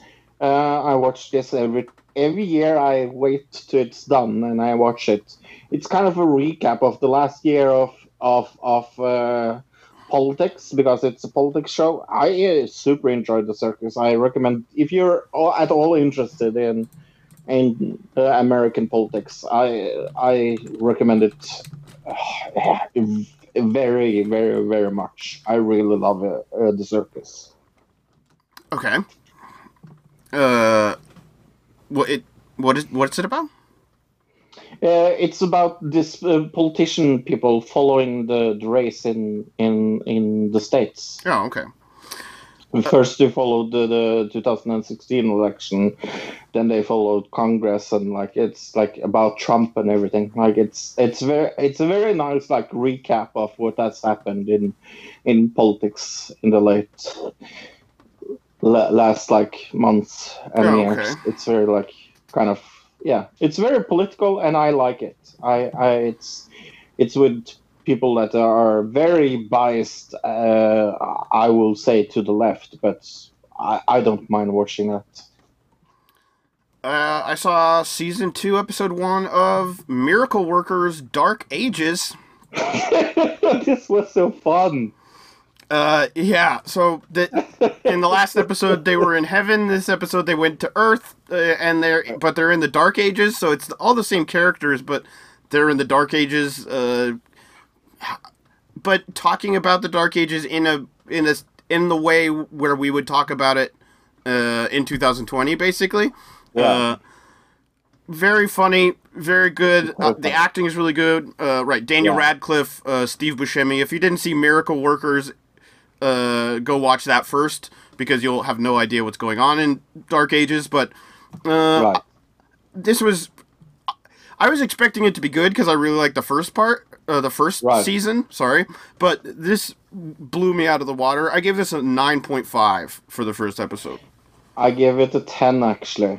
Look, Yeah, I was just, I actually, I was cracking up laughing in my chair, like it was so freaking funny. like your stomach hurts laughing. Yeah. Yeah, yeah. I can't, I can't remember uh, last time I had this much fun watching a television show.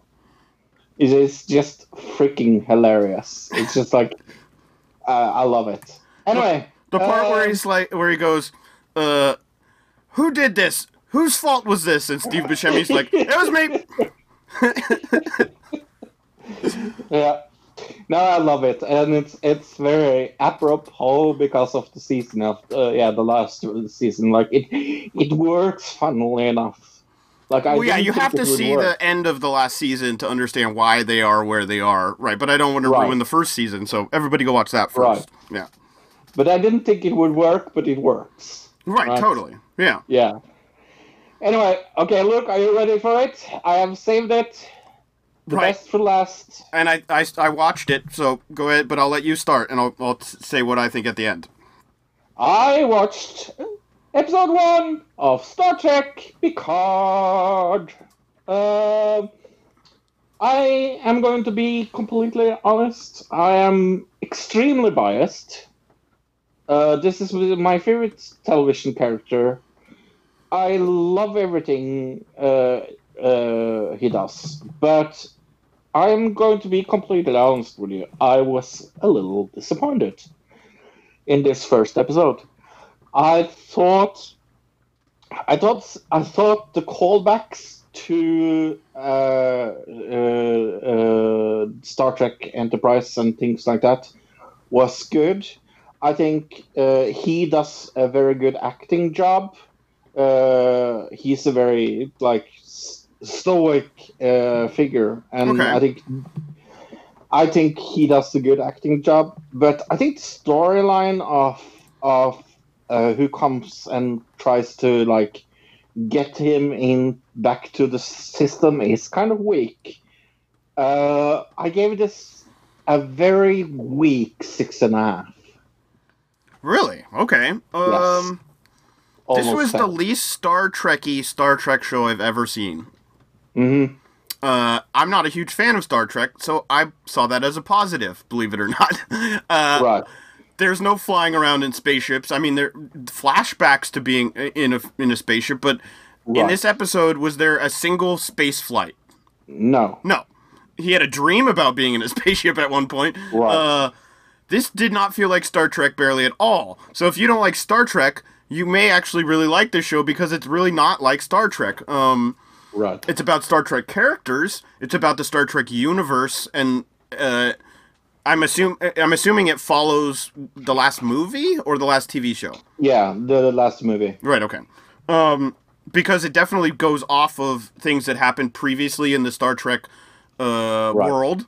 Um, I really like the bad guys who kind of appear out of nowhere, uh, and then uh, are attacking the the one character. I thought those those are very interesting bad guys. We find out in this episode, you know, who they actually are or who they work Right. for, I guess. But I thought it was Yeah. very he the uh, the lady throws the one bad guy off the balcony. And before he hits the ground, he just disappears, which I thought was great. It's like these guys can, uh, before they die, can just disappear Yeah. and go back to wherever they uh, came from, I guess, which I think is very cool. Um, yeah, I overall I thought I, I had fun with this. I, was- I was expecting not to like it as much as I did. I went in with super low expectations, so I give it a seven point five. I'm actually Okay. higher than you. Yeah. Yeah. But I, I think I want I wanted more uh, Star Trek, and you wanted less Star Trek. So Right, so it, that think- explains it. But I thought the acting Yeah, was yeah. good. I thought the cinematography was pretty amazing. very. Uh, I like the vi- the yeah. visuals and the CGI and everything else. Yeah. So yeah, Totally agree. Was that everything?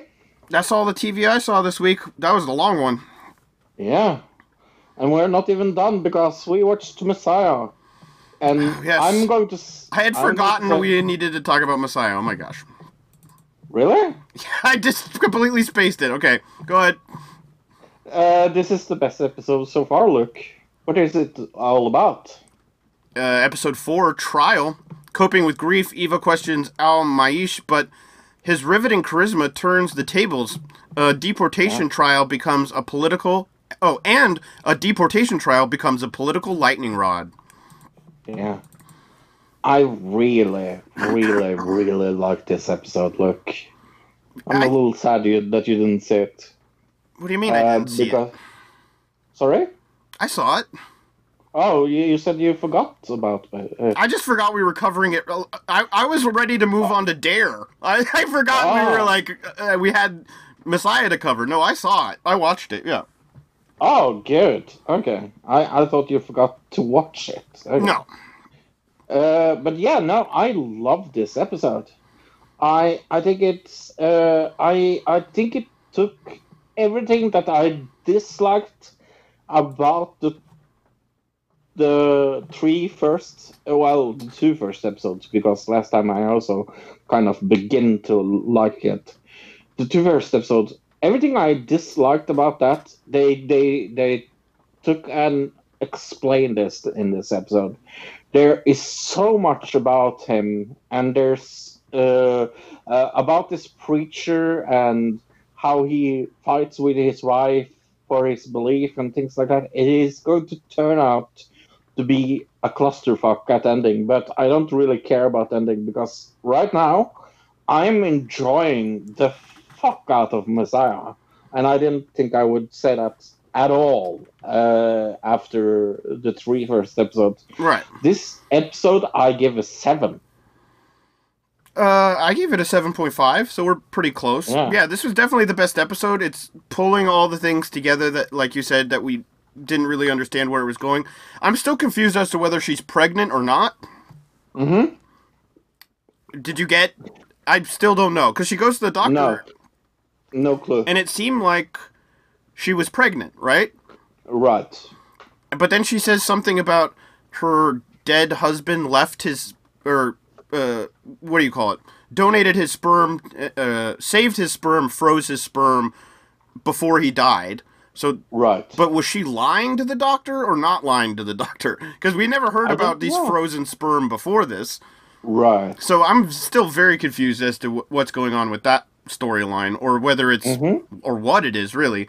Um, because it could all just be her uh, kind of story that he's gonna exploit. Uh, Elma, uh, the Al-Masih is gonna exploit that story f- to like manipulate her, right? But it could also be the uh, Ma- Mary story. So I'm really confused as to where that's going, but like you said, this is the best episode so far, which is very interesting because it's based it's in the middle of the season, uh, and we're used to these bingeable shows. The middle of the season's the worst part, right? So Yeah. strange. Yeah. No, I I couldn't agree more. It feels very strange, and that's that's kind of uh, what uh, what my, my my my thoughts about it is as well. Like it it it felt like it took a super jump in quality all of a sudden, or or maybe this is this is maybe the proof that this show should be binged because all of a sudden now I have super interest in watching the next episode. I'm super interested in watching the next episode. I can't freaking wait to see it. It's it's it's it's at the at the level where I now I'm looking forward to to seeing it instead of dreading it. Right. I'm, I mean, yeah. And if anybody's following along, I don't know if anybody follows along with these things, but uh, it, it, it becomes for me and Fro kind of like weekly book club, or but it's like weekly Yes. TV show club where it's like yes. we both are watching the show and we're watching it one episode by one episode every week, and and we get to discuss it. It's kind of fun. So if anybody is watching along, email us at another digital citizen at gmail.com or post on uh, Twitter or or wherever. post it on, Yeah. on Facebook, whatever Or you want. SoundCloud. You can comment on SoundCloud even, which we never say. Yes, because we don't want it to be invaded by people speaking Russian. right? And then ne- next week, that's what's going to happen because we said comment on SoundCloud. It's just going to all be like, Hello, I'm from Ukraine. it's just going to be a bunch of hammer and sicker, sickle emojis like all, all through our whole thing. anyway, let's do dare because I dare you to talk about this, Luke. see what I did there? I see what you did. I dare you to talk about dare. What is dare, Luke?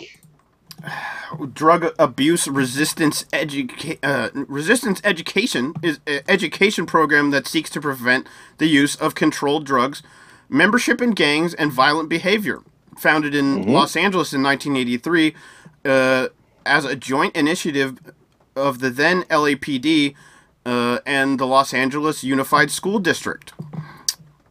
And we're not going to fuck around, so we are going to go to dare.com. That's dare.com because we're going to use most of our time here, anyways. Right, totally. Uh,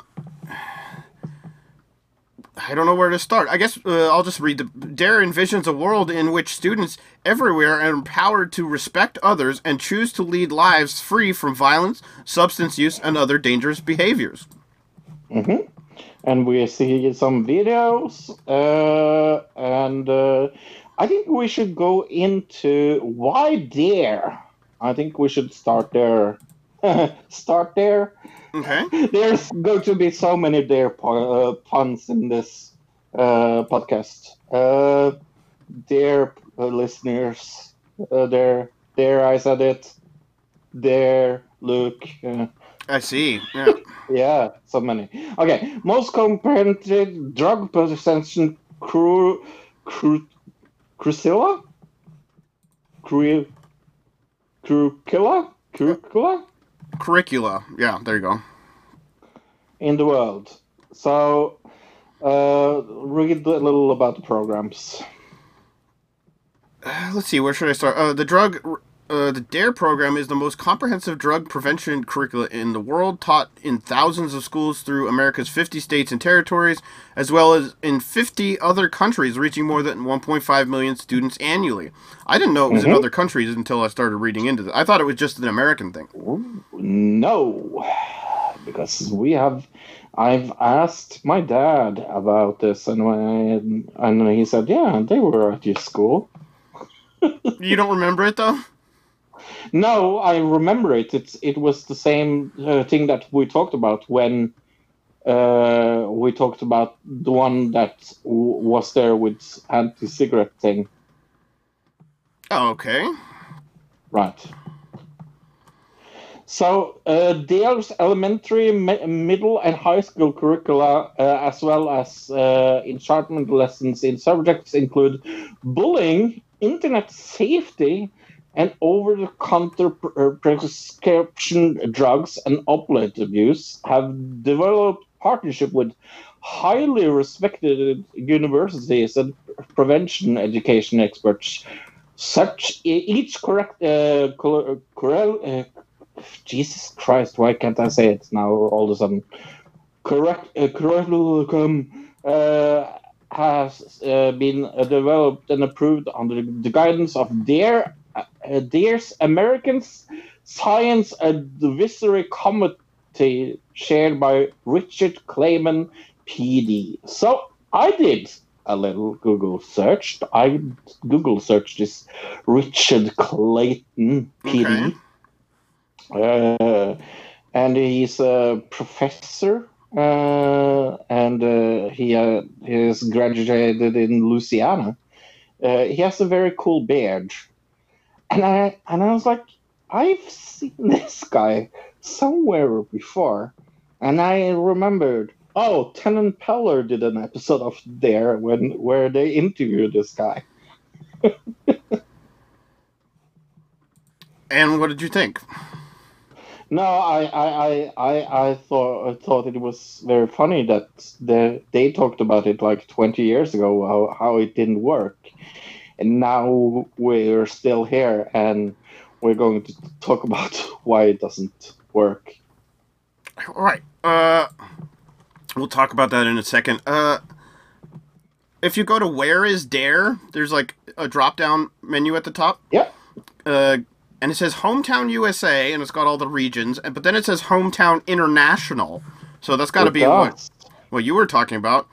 Uh, Let's Since the go- inception of DARE in the 1980s, literally thousands of cities, townships, and countries throughout, the, oh, counties throughout the United States have welcomed DARE into their classrooms.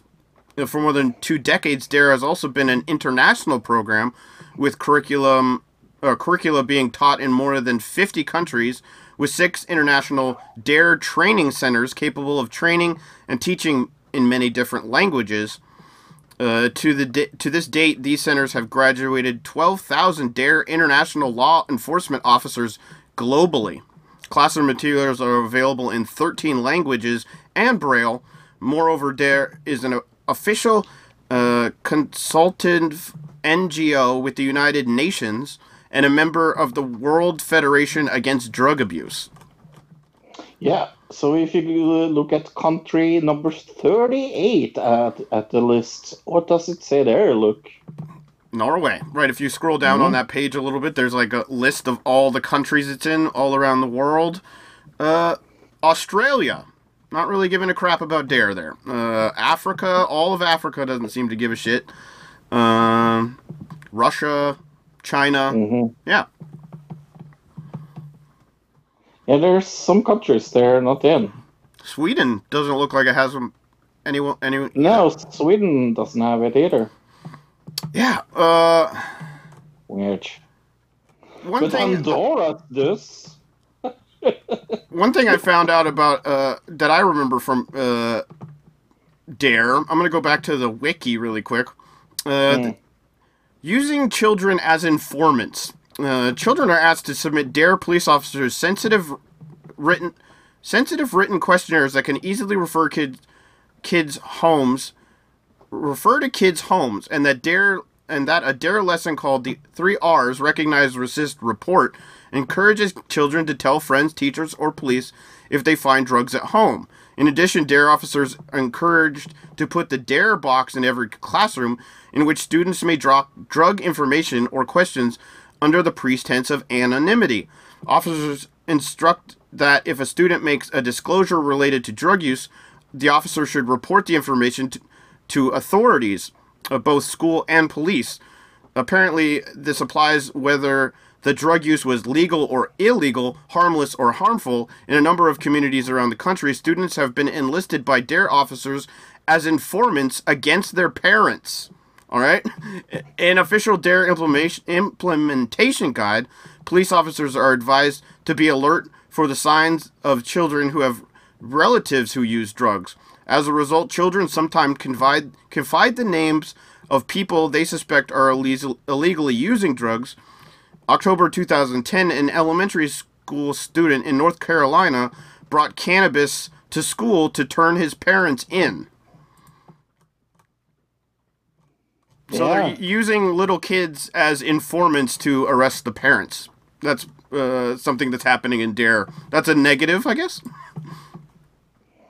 Uh, their latest uh, tax income sheet you can find at uh, under where it says about, and you go to financials and form 990s and uh, put 2017 is the latest that you Okay. can find online. And there you see what they have used of money and things like that. It's it's not super interesting, but they have used a lot of money. You can also donate to to them for some reasons if you want to. But that's not a part of a dare. That's a part of care. Oh, really? Okay. Well, it says Mhm. Dare America as the It's- name of the organization up there. Uh, Right, still right. based out of Los Angeles, California, uh, just Yeah. like from the very beginning of it. But it's kids You see. So Instead of drugs. right. So kids, what does CARE stand for? Hmm. Uh, if you go question. up to the top, it says uh, CARE donate. So I clicked on that. Yeah. Uh, your support of DARE through direct donations, CARE, and sweepstakes. So what does CARE stand for? Hmm. It doesn't say anywhere. I have no idea what it means. Hmm. That is a good question. I'm trying to find it online as well. Yeah, I, I, I really don't know. Uh, kids against resistance education. That's what it. so they are against their own. Their own program. No, it's Oh, that would be so funny if it was. Uh, I will wish. I wish it stands for that now. uh, if you go to sweepstakes, Oh. uh, it, no, there's no sweepstakes at this time uh, going on right now. I'm so sad. Right, that's too bad. We can't win money. But yeah, no. Uh, there's too bad they don't have a shop. Uh, yeah, don't do they? Wait, Let's see They have. They have. They, it, it, the, you're, you're supposed to say they don't, and I'm going to say, oh, let's go to theircatalog.com. That is their catalog in one word dot com. Okay. Yes. That's their shop, their official shop. There you can buy uh, workbooks, t-shirt, bags, and you can drink uh, drinkware, educational supplies, and of course you can buy a very sweet stuffed animals for for uh, eleven dollars or and uh, uh, seventeen seventy for an eighteen inch one. They have under educational. They have a section called teachers gifts, right? Mm-hmm. And you can get a 12 can jumbo cooler bag. for soda though, Fro, not for beer because this is a dare. No. Not definitely not for beer. Never ever. No, there's there's so many things you can buy here. Pencil sharpener. Halcyon waterproof Bluetooth speaker with Dare on it. Dare two in one charging cable. No. Oh my god. Oh, it okay. I, I, it is. It is. There's a bottle opener. Why would they have a Oh. bottle opener? Oh my gosh. To open sodas with, look. Open Sodas. sodas only. Right. Glass Oh, bottle sodas, because there's so many glass bottle sodas nowadays.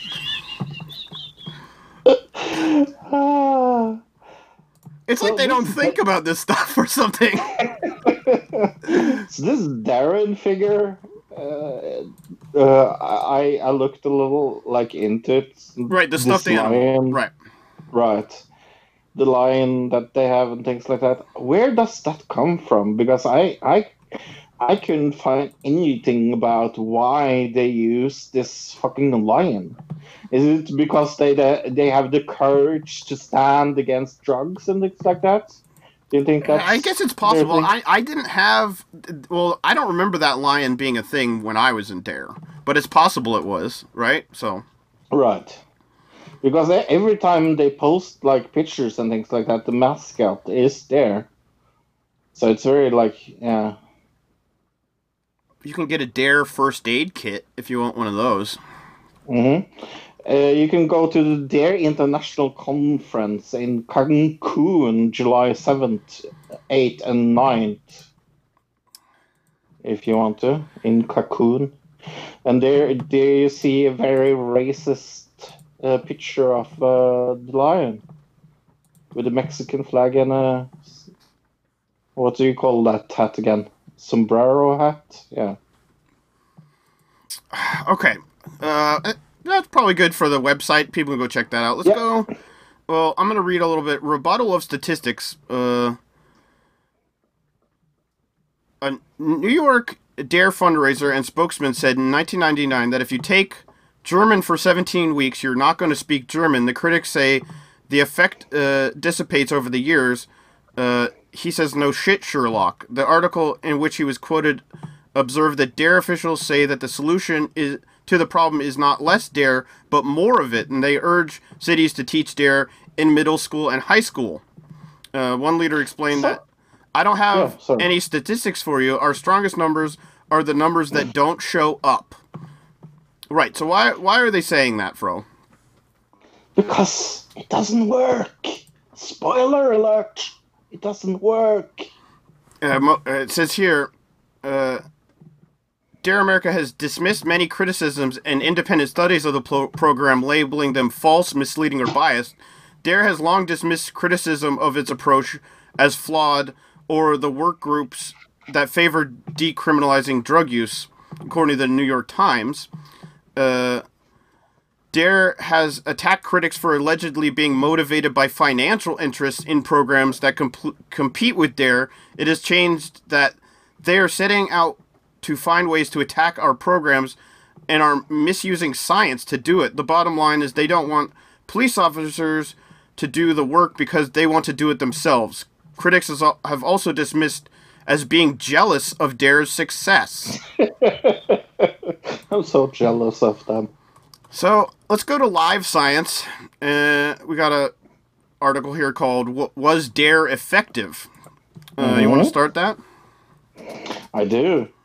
Uh, it says most Americans who are currently in their 20s and 30s spend, spend a significant amount of fifth or sixth grade in a homeroom hanging out with police officers, conjuring up scenarios in which uh, someone might uh, offer you drugs or alcohol, and brainstorming a way to turn them down. Hey kids, want to smoke some crack behind this tree? The officer would ask. Nah, I have basketball practice, we students would reply in unison. because that's totally what people say. Well, th- that's like how they, would do. They would like the police officer in like training. They would be like, "Hey, hey, kid, you want some some marijuana?" And then everybody in the class would like have a, a canned response ready to go if somebody was going to offer you drugs. Uh, says Dare was introduced in classrooms in 1983, uh, though no longer as widespread as it once was. It is still part of curriculum in many school districts. Uh, a lot of places got rid of it, but it does. But does it work? Did we, the alumni of the Dare program, end up saying no to drugs? The answer is no. Uh, Dare was and is completely ineffective to prevent drug use. The numbers demonstrating this started rolling in way back in 92 when the study conducted at Indiana University showed that graduates of the DARE program subsequently had significantly higher rates of hallucinogenic drug use than those not exposed to the program. And it mm-hmm. says maybe they shouldn't have told f- fifth graders what that hallucinogenic drugs exist.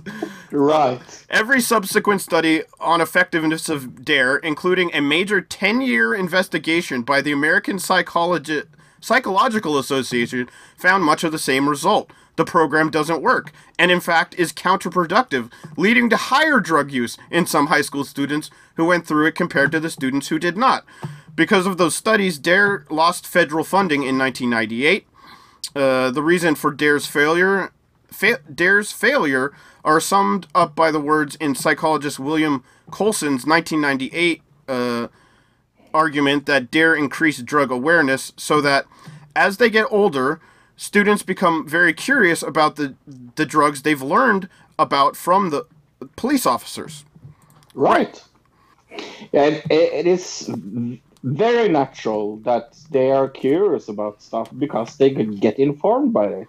That's how little information works. Like if I get a little message saying like, "Oh, there had uh, been an earthquake," I want to go online to see where it was an earthquake in. It's super natural that we are curious of what we get to know. That and I remember in fifth or sixth grade being in Dare class, and Mhm. one of the things they would always tell you is uh, drugs drugs are bad for your body. They're gonna take your money away. You're gonna have to spend money on drugs, this and that. You'll get addicted. And I remember one kid asking, if there's all these terrible things that happen when you do drugs, why do people still do drugs?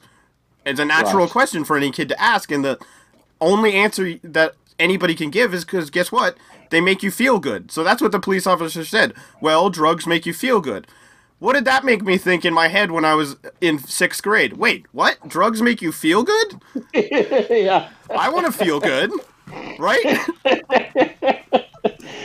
So I think uh, we should uh, look and listen to somebody that has uh, taken a little video clip of uh, uh, someone actually filming police officer being in the classroom. What do you think about that? Yeah, it's a little too. We'll we'll do two minutes of it. We'll cut off the little last bit of it, but uh, Right. yeah, uh, this was from 2011 uh, when they were started cutting the Dare programs, uh, funding and everything. So this was a promotional video in from Florida to try to get more funding for the Dare program, and it's just a video of a police officer in a classroom doing the Dare class, so we get to actually see it. So go ahead and give me a countdown, Fro.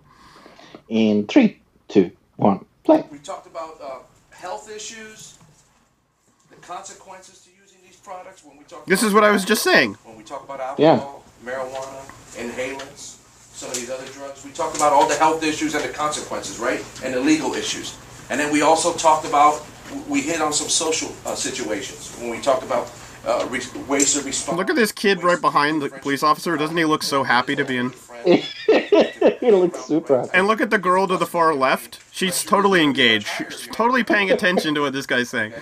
And that- that's doing unhealthy things and getting in trouble. She is not even looking at him. around good people that you put down. She's probably on drugs, in your look. book Of people that you consider friends. I didn't put them down, you did. So those are the type of people that you want to be like. That's the type of people you want to hang around with. So that, you know that stuff. This is all information we learned. I love the blinking stats, light as well. Tobacco use.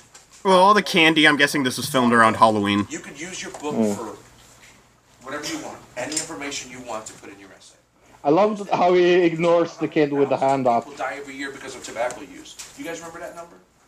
It was a huge number. and We were talking. You know what ki- really gets kids? Uh, statistics, bro. Kids love statistics. Thousand people die every year because of tobacco-related illness. When you're this age, you really understand what a statistic like actually means in the in the broader spectrum of life. What's the percentage? You guys know the percentage of middle schoolers or young people that use tobacco in the last 30 This kid, I feel bad for him. He just Yeah, yeah, had to feel- switch hands because he was tired of holding that hand up. Switch again. Look at the girl yawning. It makes it neat. Yeah. Is uh, inhalants um, illegal? Yeah, well, you know, these sometimes inhalants are over-the-counter things. Yeah. Are, are This is what I'm talking about. Now he's teaching this kid how to do inhalants. Sometimes it's the, the, the product your parents use to clean their computer screen. That's what he just said. Have a product in your house. You have to realize that, right? Didn't we talk about this? It's not so bad to have your parents to have uh, a cleaning product in the house, correct? It's so it's bad when you start to do what the A word was in dare, drug, abuse. When you abuse that product, then it becomes an issue. You see, Oh, you can abuse product. All right, yeah, we'll stop it there. So yeah, this is the problem. Is Oh. literally this kid was like, aren't uh, inhalants illegal? And the guy, the police officer, because he's not gonna, he can't lie to the kid. Well, I guess he could, but he has to say, well, there are inhalants that are in your house that are like everyday hou- household products. Basically, telling the kid how to do drugs. Yeah, it's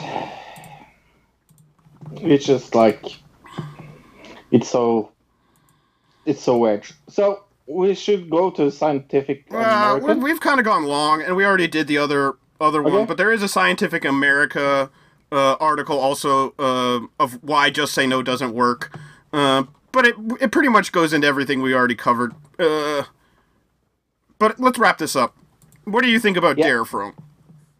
Uh, on the stupid scale, it lands on ten. I'm I thought it went away. Uh, it's still around. that it, it was interesting to me. Uh, I didn't know. I thought it was just an American thing. I didn't realize it was all around the world. That's something I learned from this. Um, I do think.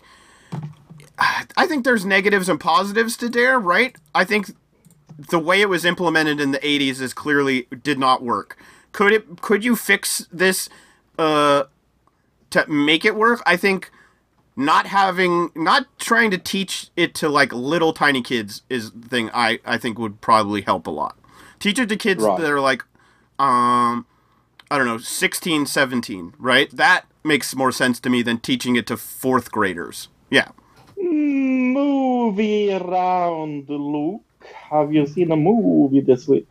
I did. I got around to watching Marriage Story finally. It's been on Netflix for a while, and, and it's even you know it's been nominated for an Oscar and for a while, well, a couple weeks now. Uh, Mhm. Wait, it's only been a week, hasn't it? Yeah, Well, something like that, yeah. a week and a half maybe. Uh, I thought it was really good. I mean, the acting was Yeah. very good. The story is a little bit bland, to be honest. Um, but still interesting, I guess. I like the how they bookended the bookended the film, like at the very beginning with the letter, and then at the end with the letter. If you know what I'm talking about, Fro. Yes, yes, yes, yes. Uh, that's very well done as far as the writing, the script went. Uh, it felt like an old, like an old, really old movie, uh, but done in a modern style, like modern with modern cinematography and modern actors, but like very, um, I don't know. it reminds me a little of Kramer. 1940s. Yeah, it reminds me a little of Kramer versus Kramer. Uh, there's this one scene where him and her get together after the lawyers are finally battling it out, and him and her get together to decide, hey, do we really want to do this w- uh, with the investigation and bring in this observer person? And they have this whole like uh, dialogue between each other, and it felt a little like you were at a, a, a play that was created by some guy, you know, like two person play kind of thing, where it's like Right. this it didn't really feel like it was a in a movie it felt like i don't know uh done by like a college student in film school that scene specifically uh not Right. the acting but the the the script the writing in it and just the way it felt it just felt very i don't know a- amateur i guess but in the same way it felt like this was a movie made for boomers this was a boomer movie Right. it was It slow and plodding and very much like trying to remind boomers of movies they watched when they were a kid, right? I can see why the Academy liked it because they're a bunch of boomers. Overall, Most I gave it a 7.5 still though. I mean, the acting's pretty amazing. Uh both the main actors and everybody, even the little kid in it is really good. I just thought it was a little, I don't know, bland, I guess is the word for it. Hmm. I gave this movie a 10 out of 10 when we talked about it. I think it was third on my list of best movies of the year. Right. I don't know, you understand what I'm saying though. I, I, I can understand it, but the the elements where you point out where it felt very amateurish is where I felt it felt very raw and very honest. So I, I, I can see both of our points. Maybe a better word for it is old school. It felt it Yeah. didn't feel like um an, a modern the way a modern film is made. It felt like Right. an old school filmmaker was making this. And to that to that uh, point, I think uh, it, doesn't feel up to date with other films, and so I, Mhm. that makes me go. Uh, is a, is a movie that's not up to date with current filmmaking is that really worth giving an Oscar? I don't know. Maybe. Right. Uh, funny enough, I saw an Oscar movie this week as well. Oh really? I saw 1917 this week. Oh yeah. That's the big saw one that everybody's really thinking is going to win it. What do you think? Ooh, it's going to win. Uh, it's amazing. I have. I, I strangely kind of have some of the same problems with this as I have with Joker. It is, but but in another way, and I will explain why I say that. Uh, I think I think the filmography in this is freaking fucking amazing because Uh, there's one long shot that had to take a lot of shots, and uh, it looks like one long shot, and it looks like it's filmed over like, yeah, like I said, in one take, and it's impossible to be uh, taken. So the the if this doesn't will win something for like clipping or so editing or anything like that, I will be super amazing surprised because the editing in this is freaking amazing. But did I especially like the story of the movie? I I thought it was okayish. Uh, it it felt very Oscar baity. it's it's definitely the most Oscar baity movie I've seen so far. I don't think Joker is Oscar baity at all, to be honest with you. Okay. I, I, I, I, I kind of have more respect in that way for Joker, but but uh, the storyline the storyline is very emotional, but it didn't it didn't touch me as well as uh, last war movie Dunkirk that was last year's like Right. Oscar contender that was uh, that I really loved. Uh, I I think Dunkirk is a much better movie than 1917, to be honest. Uh, but I still give this movie uh, uh, seven and a half. So I, I was a little disappointed, yes, but uh, I was going into it thinking it would beat like everything else I have seen because I've seen raving reviews of how this is the best movie of the year and things like that. No, I don't think it's the best movie of the year. I mean, yeah, it just seems like uh, there's a lot of buzz about this one winning Best Picture, but we'll see what happens. There's a lot of movies to pick from in there. hmm And we will do that next week, but we will talk about that a little later. But let's uh, turn on the turning. Okay. I have not seen this trailer. I don't know about you. Me neither. Okay. No. I know nothing about this movie. Have you ever been a nanny? This is my first. With Finn Wolfhard, you know. I hope you know Finn Wolfhard. Mm. I don't The know. children are very special, Kate. Oh, is that?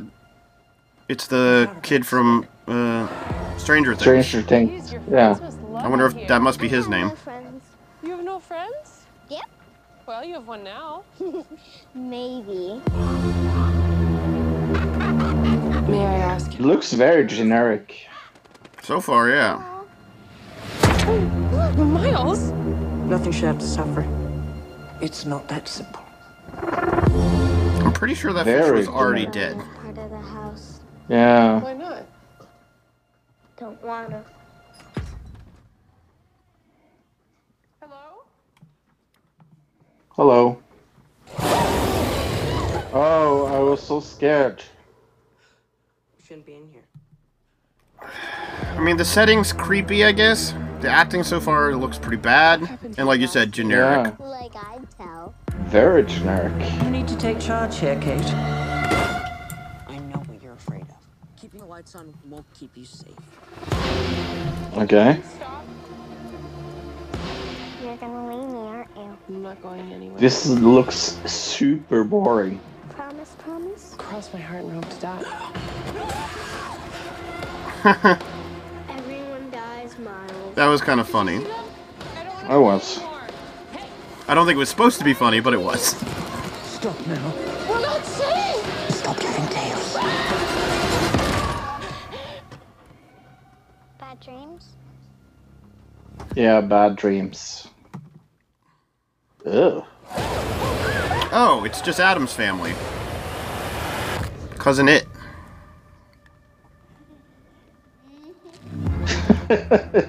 cousin it.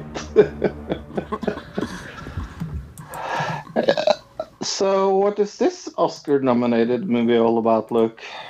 The Turning, a young governess, is hired by a man who has become responsible for his young nephew and niece after their, the death of their parents. a modern take on Henry James' novella The Turn of the Screw. Hmm. Uh, 3.7 out of 10 on IMDb, 15% on Rotten Tomatoes, 35% on Metacritic, 57% of Google users liked it. Ooh, that doesn't sound bad. Good at all. Uh, I found a review by Cobain, 1979. Uh, what an absolute terrible movie. This is on IMDb. He gave it 1 out of 10 star. Opened with an announcement of Kurt Cobain's death for no reason at all and never referenced it again. Play Music plays by a team, but 90s grunge music for some very odd reason. Then it ends as abruptly as Monty Python and the Holy Grail. You're just sitting there wondering what happened.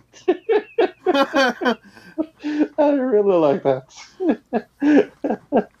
you want me to read it another one? Uh, I, I'll go to next. I went to the Facebook. Okay. Uh, Jenny Davis says something similar.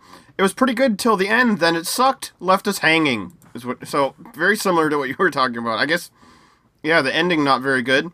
Nicole Raquel says, "I wish I would have read the reviews before wasting my time and money on this piece of crap movie. Y'all should be ashamed for making a movie this bad." You got another one? Uh, the turning title is uh, For the State of My Stomach for 94 minutes uh, and my head for two hours afterwards. I love the book Turning of the Screw by Harry James. I was uh, expecting this film to be cliche, to be weak in horror and heavy in jump scares. And I didn't expect it to be as bad as it turned out to being. It moves too slow, it riddled too much. Uh, too many jump scares.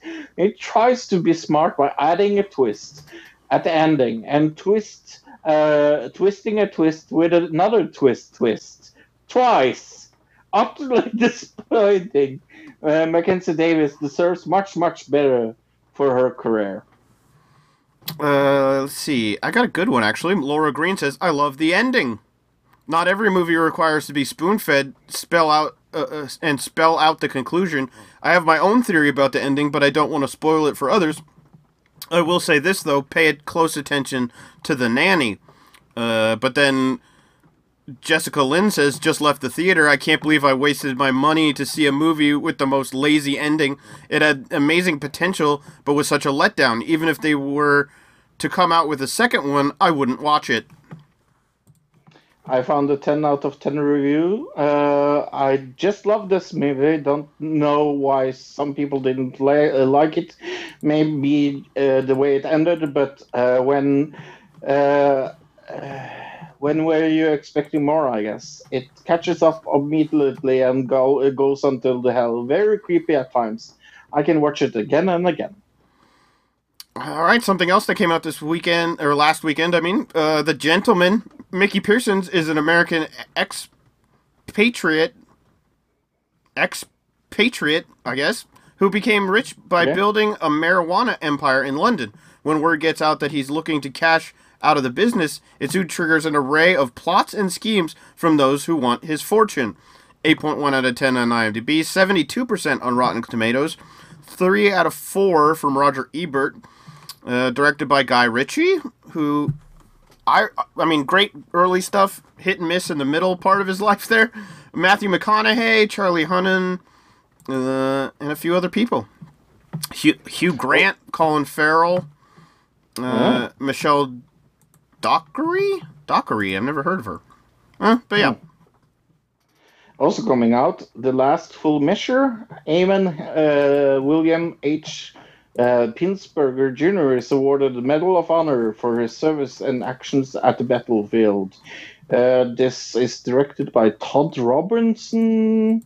It has uh, 6.3 out of 10 on IMDb, 61% on Rotten Tomatoes, 96% on Fandango, well, 91% of Google users liked it. Uh, it has Sebastian Stan, Samuel Jackson, Christopher Plummer, William Hurt, and Ed Harris in it. Okay, uh, let's start with that one then for our movie bet uh, of the month. the last full measure did one million dollars in the opening weekend, but it didn't really. It only opened in 614 theaters. Not a really wide opening, but yeah. Right. Uh, the Turning did 6.95, so almost 7 million uh, in the opening weekend. The Gentleman, though, did 10.6 million. Yeah. And what uh, what uh, did I have to beat? Uh, Dolittle, right? Or no, Bad Boys for Life was the, And the big one. the- Nine, and the opening- uh, six, 62.5. Yeah, so pretty far away. Pretty far away, yeah. Uh, I've seen some commercials for ry- the ry- the rhythm section movie lately, and it looks like a pretty good movie. Actually, we made fun of it, the title, but uh, the movie itself actually looks pretty good. Hey, do you like books? I do. Go to audibletrial.com slash another digital citizen. That's audibletrial.com slash another digital citizen in one word.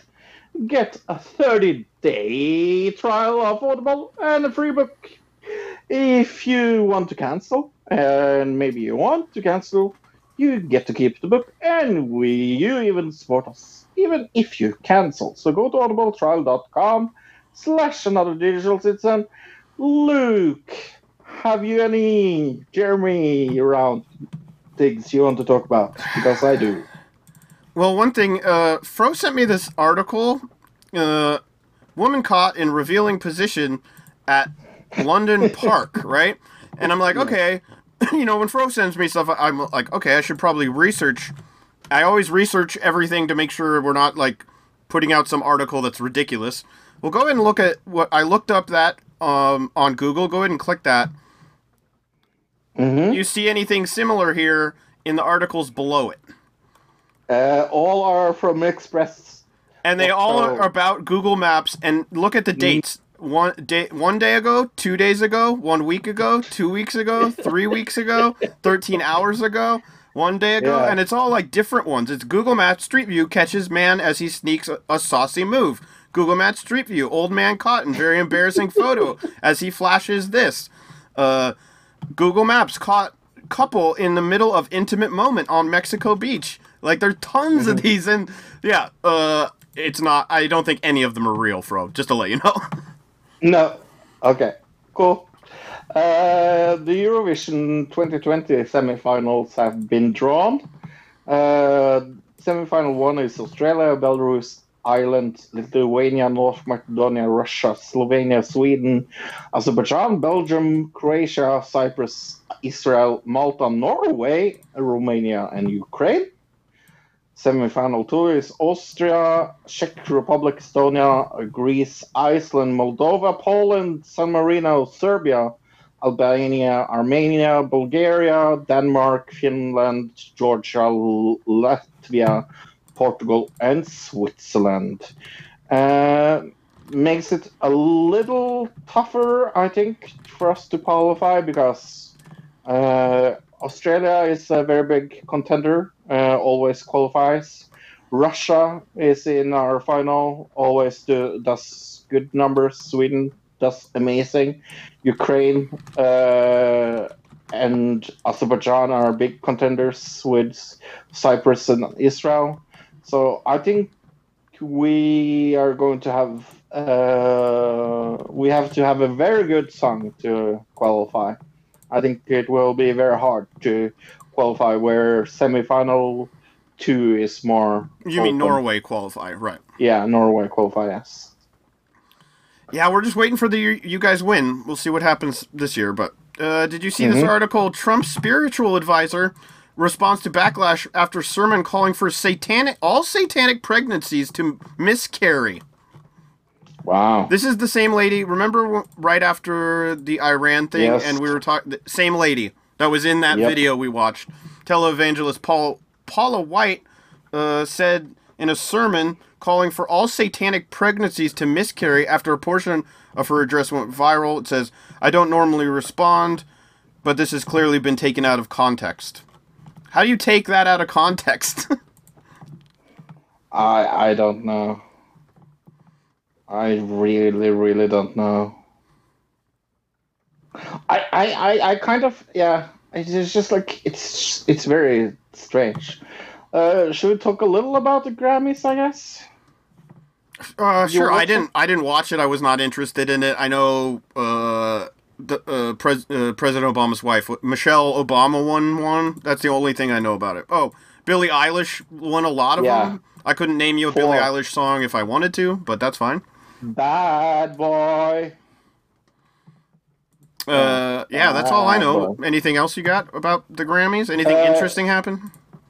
Uh, not really. I heard some lady showed up in a Trump dress. That was another article I read. Like a, Wow. a dress that was all uh, red, white, and blue, but the whole front of it said Trump 2020 or something on it. Oh, really? Yeah, people were all mad about it. So we need to talk about the cr- uh, crash, of course. Oh, right. Uh, Kobe Bryant and his fi- Yeah. well, his daughter and a few other people. Uh, you know, sad.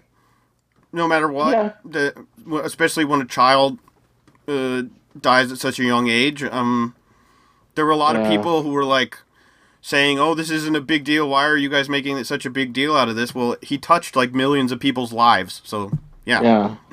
Yeah. Even no. though me and you don't really care about basketball, it's clear that this guy touched a lot of people. So, I mean, not in that way. He touched a lot of people's lives.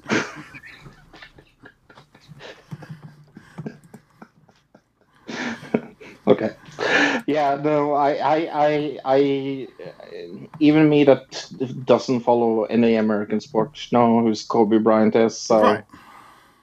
uh, our thoughts and prayers are with the family, as they say in every show I have ever seen on television. Remember when we talked about uh, Super Nintendo World in Japan, Fro? And I was like, did. oh, it's awesome, but I'm not going to be able to go because it's all the way over in Japan. Well, Universal Orlando uh, is planning to open their own Universal Epic Universe featuring Su- Super Nintendo World in 2023. Ooh. So, Well, I guess what you're doing, uh, you know what you're doing in 2023. I'm going to Florida. I have family in Florida, Yeah. so uh, I'll, I'll just stay with them. Yeah. Hey, uh, next week we will uh, do uh, the Messiah episode 5. Uh, you will remember to watch it and that we're going to cover it, maybe? Yeah. Mm-hmm. Okay. Uh, we will do another digital review of Gretel and Hansel. It's so different because it's the other way around, you see. Right. Yeah. So different. And they don't get away at the end. That's going to be the twist ending. They get ending. they get eaten. Uh, uh, then we will have our main topic is Oscars and Razzies bet. Yep, we'll go through all the Oscar noms and all the Razzie nominations and uh, bet on them for the. It, it'll be the movie bet for next month instead of the, uh, uh, Yes. how we'd normally do the movie bet, right? So uh, before we go, uh, and before we do the news of the week thing that we always do, uh, there's a little thing called the Bowl of Supers this weekend. I don't know if you know that. I was totally unaware. That's how much I care about sports. I didn't even know. I, I- I- when I think about it, I've been seeing a lot of commercials for like uh, chips and soda that are like football themed. So yeah, I'm not surprised. Okay, so it's the Kansas Chiefs against San Francisco 49ers. That was my fa- that was my favorite team when I was a kid, the 49ers, because a West Coast kid, you know what I mean? All right, so who's going to win? I'll go 49ers, I guess. Okay, then I will go Kansas City Chiefs. Go Chiefs. Uh, what are we going to bet? Uh, the loser has to sing in the next show. How about that? Uh, how about not? okay, the loser has to write the poem. Uh, we'll figure it out. I'm sure we're gonna be watching the Super Bowl together, so. Oh, we're definitely going to watch the Bowl of Supers, as I call it. Mm-hmm. Yes, because of the commercials. That's the only reason me and Luke watched the Super Bowl. And they've sucked the last bunch of years, so it's like almost pointless. Yeah, yeah. Uh, you like the halftime show. You like it a little Yeah. better than I do, but I do. it is still fun have- to like be able to talk about. and I have absolutely no clue who is uh, going to be on in the. Halftime show. Actually, I don't know either. Yeah, I, I don't even know. Absolutely no clue. So we'll talk about that next week. But Luke, what are three things we will definitely cover next week? Uh, bird flu makes a comeback. Comeback. Come Mhm. black. Mm, uh, Uh, come back. Let's see. Uh, they finally find Ghislaine Maxwell. I think we've guessed that like ten times though. And man caught in uh, car wash uh, after getting out of his car in the in the middle of uh, washing it. There we go. Mm. Uh, I think the Ukraine will attack Norway because that's what I tried tried to do this week. Uh, then we will find out that meat can cure the uh, virus because it is actually made out of bear. Okay. Uh, and we will discover that sunlight is dangerous for people with the albino disease. I could have told you that, but okay. Sure. So, All I that next week. all that next week. So, uh, go go! Have a fun Super Bowl, everybody. Uh, we will see you next week. We will talk mm, a lot of politics. I'm going to guess. Uh, good luck of coming out of the EU this Friday, the UK. Right. We'll see if you. And we got the. Iowa caucuses on whenever Monday or something. So yeah, Yeah. Friday, they're going to get out of the EU officially, so that will be interesting. Okay, I think that's everything. My name is Fro, and I'm from Norway. What's your name? my name's Luke. I'm from the U.S. Goodbye, everybody. Goodbye, everybody. Goodbye, citizen.